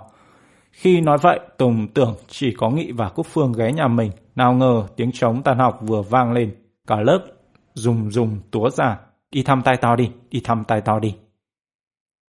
Thế là không ai bảo ai, cả bọn ùn ùn rồng rắn đi theo Tùng. Nghị và Cúc Phương khiến Tùng không có cách nào khác hơn là cắm cúi dẫn đường. Bọn học trò lúc nhúc chen nhau lên cầu thang khiến dãy phố Tùng ở. Mọi người nhốn nháo không hiểu chuyện gì. Dì Khuê ra mở cửa cũng thất đạt. Ôi, chuyện gì thế này? Dì cứ ngỡ Tùng vừa gây ra đại họa gì. Đến khi nghe Tùng bảo các bạn tới thăm tài tò, dì mới thở phào nhẹ nhõm và mở rộng cửa đón các bạn trẻ vào. Người bệnh đang nằm tịnh dưỡng ở góc nhà thấy người ngợm không biết ở đâu kéo tới lối nhố đầy nhà.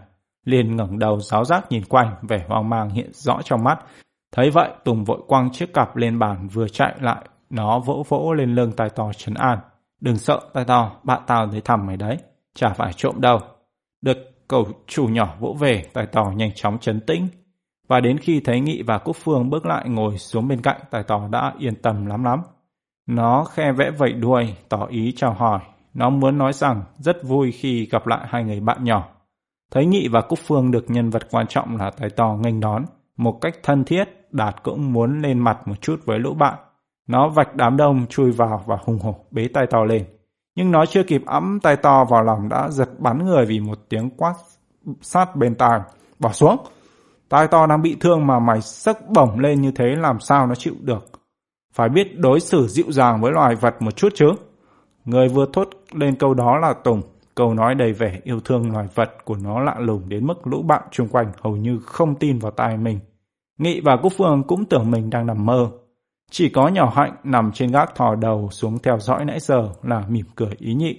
Trong khi bọn trẻ đang ngơ ngác, còn Đạt thì đang ngượng nghịu đặt con tài to xuống, ngoài cửa bỗng vang lên một giọng nói ồm ồm. Ông anh bà chị ơi, tôi đến để xin tạ tội trước ông anh bà chị đây. Thật khốn khổ thần tôi. Có con chó sinh thế mà cũng không biết cách giữ. Hôm qua đến nay tôi lùng sục tìm kiếm khắp nơi mà chẳng thấy tung tích nó đâu. Xin ông anh bà chị. Nghe thoáng qua dù chưa gặp mặt, bọn trẻ vẫn biết ngay người vừa bước vào nhà là chú Xuân trong câu chuyện Tùng kể. Chú vừa than vãn vừa đi lần vào trong. Chợt chú đứng sững lại, hai hàng diềm mép không ngừng nhúc nhích. Ái chà chà, bộ nhà ta mở lớp dạy thêm hay sao mà học trò tụ tập đông đúc thế này. Đang nói chợt nhận ra tụi học trò đông đúc này đang quay quần quanh một con vật gì trắng trắng, cặp mắt. Chú vụt trố lên. Ôi ôi ôi!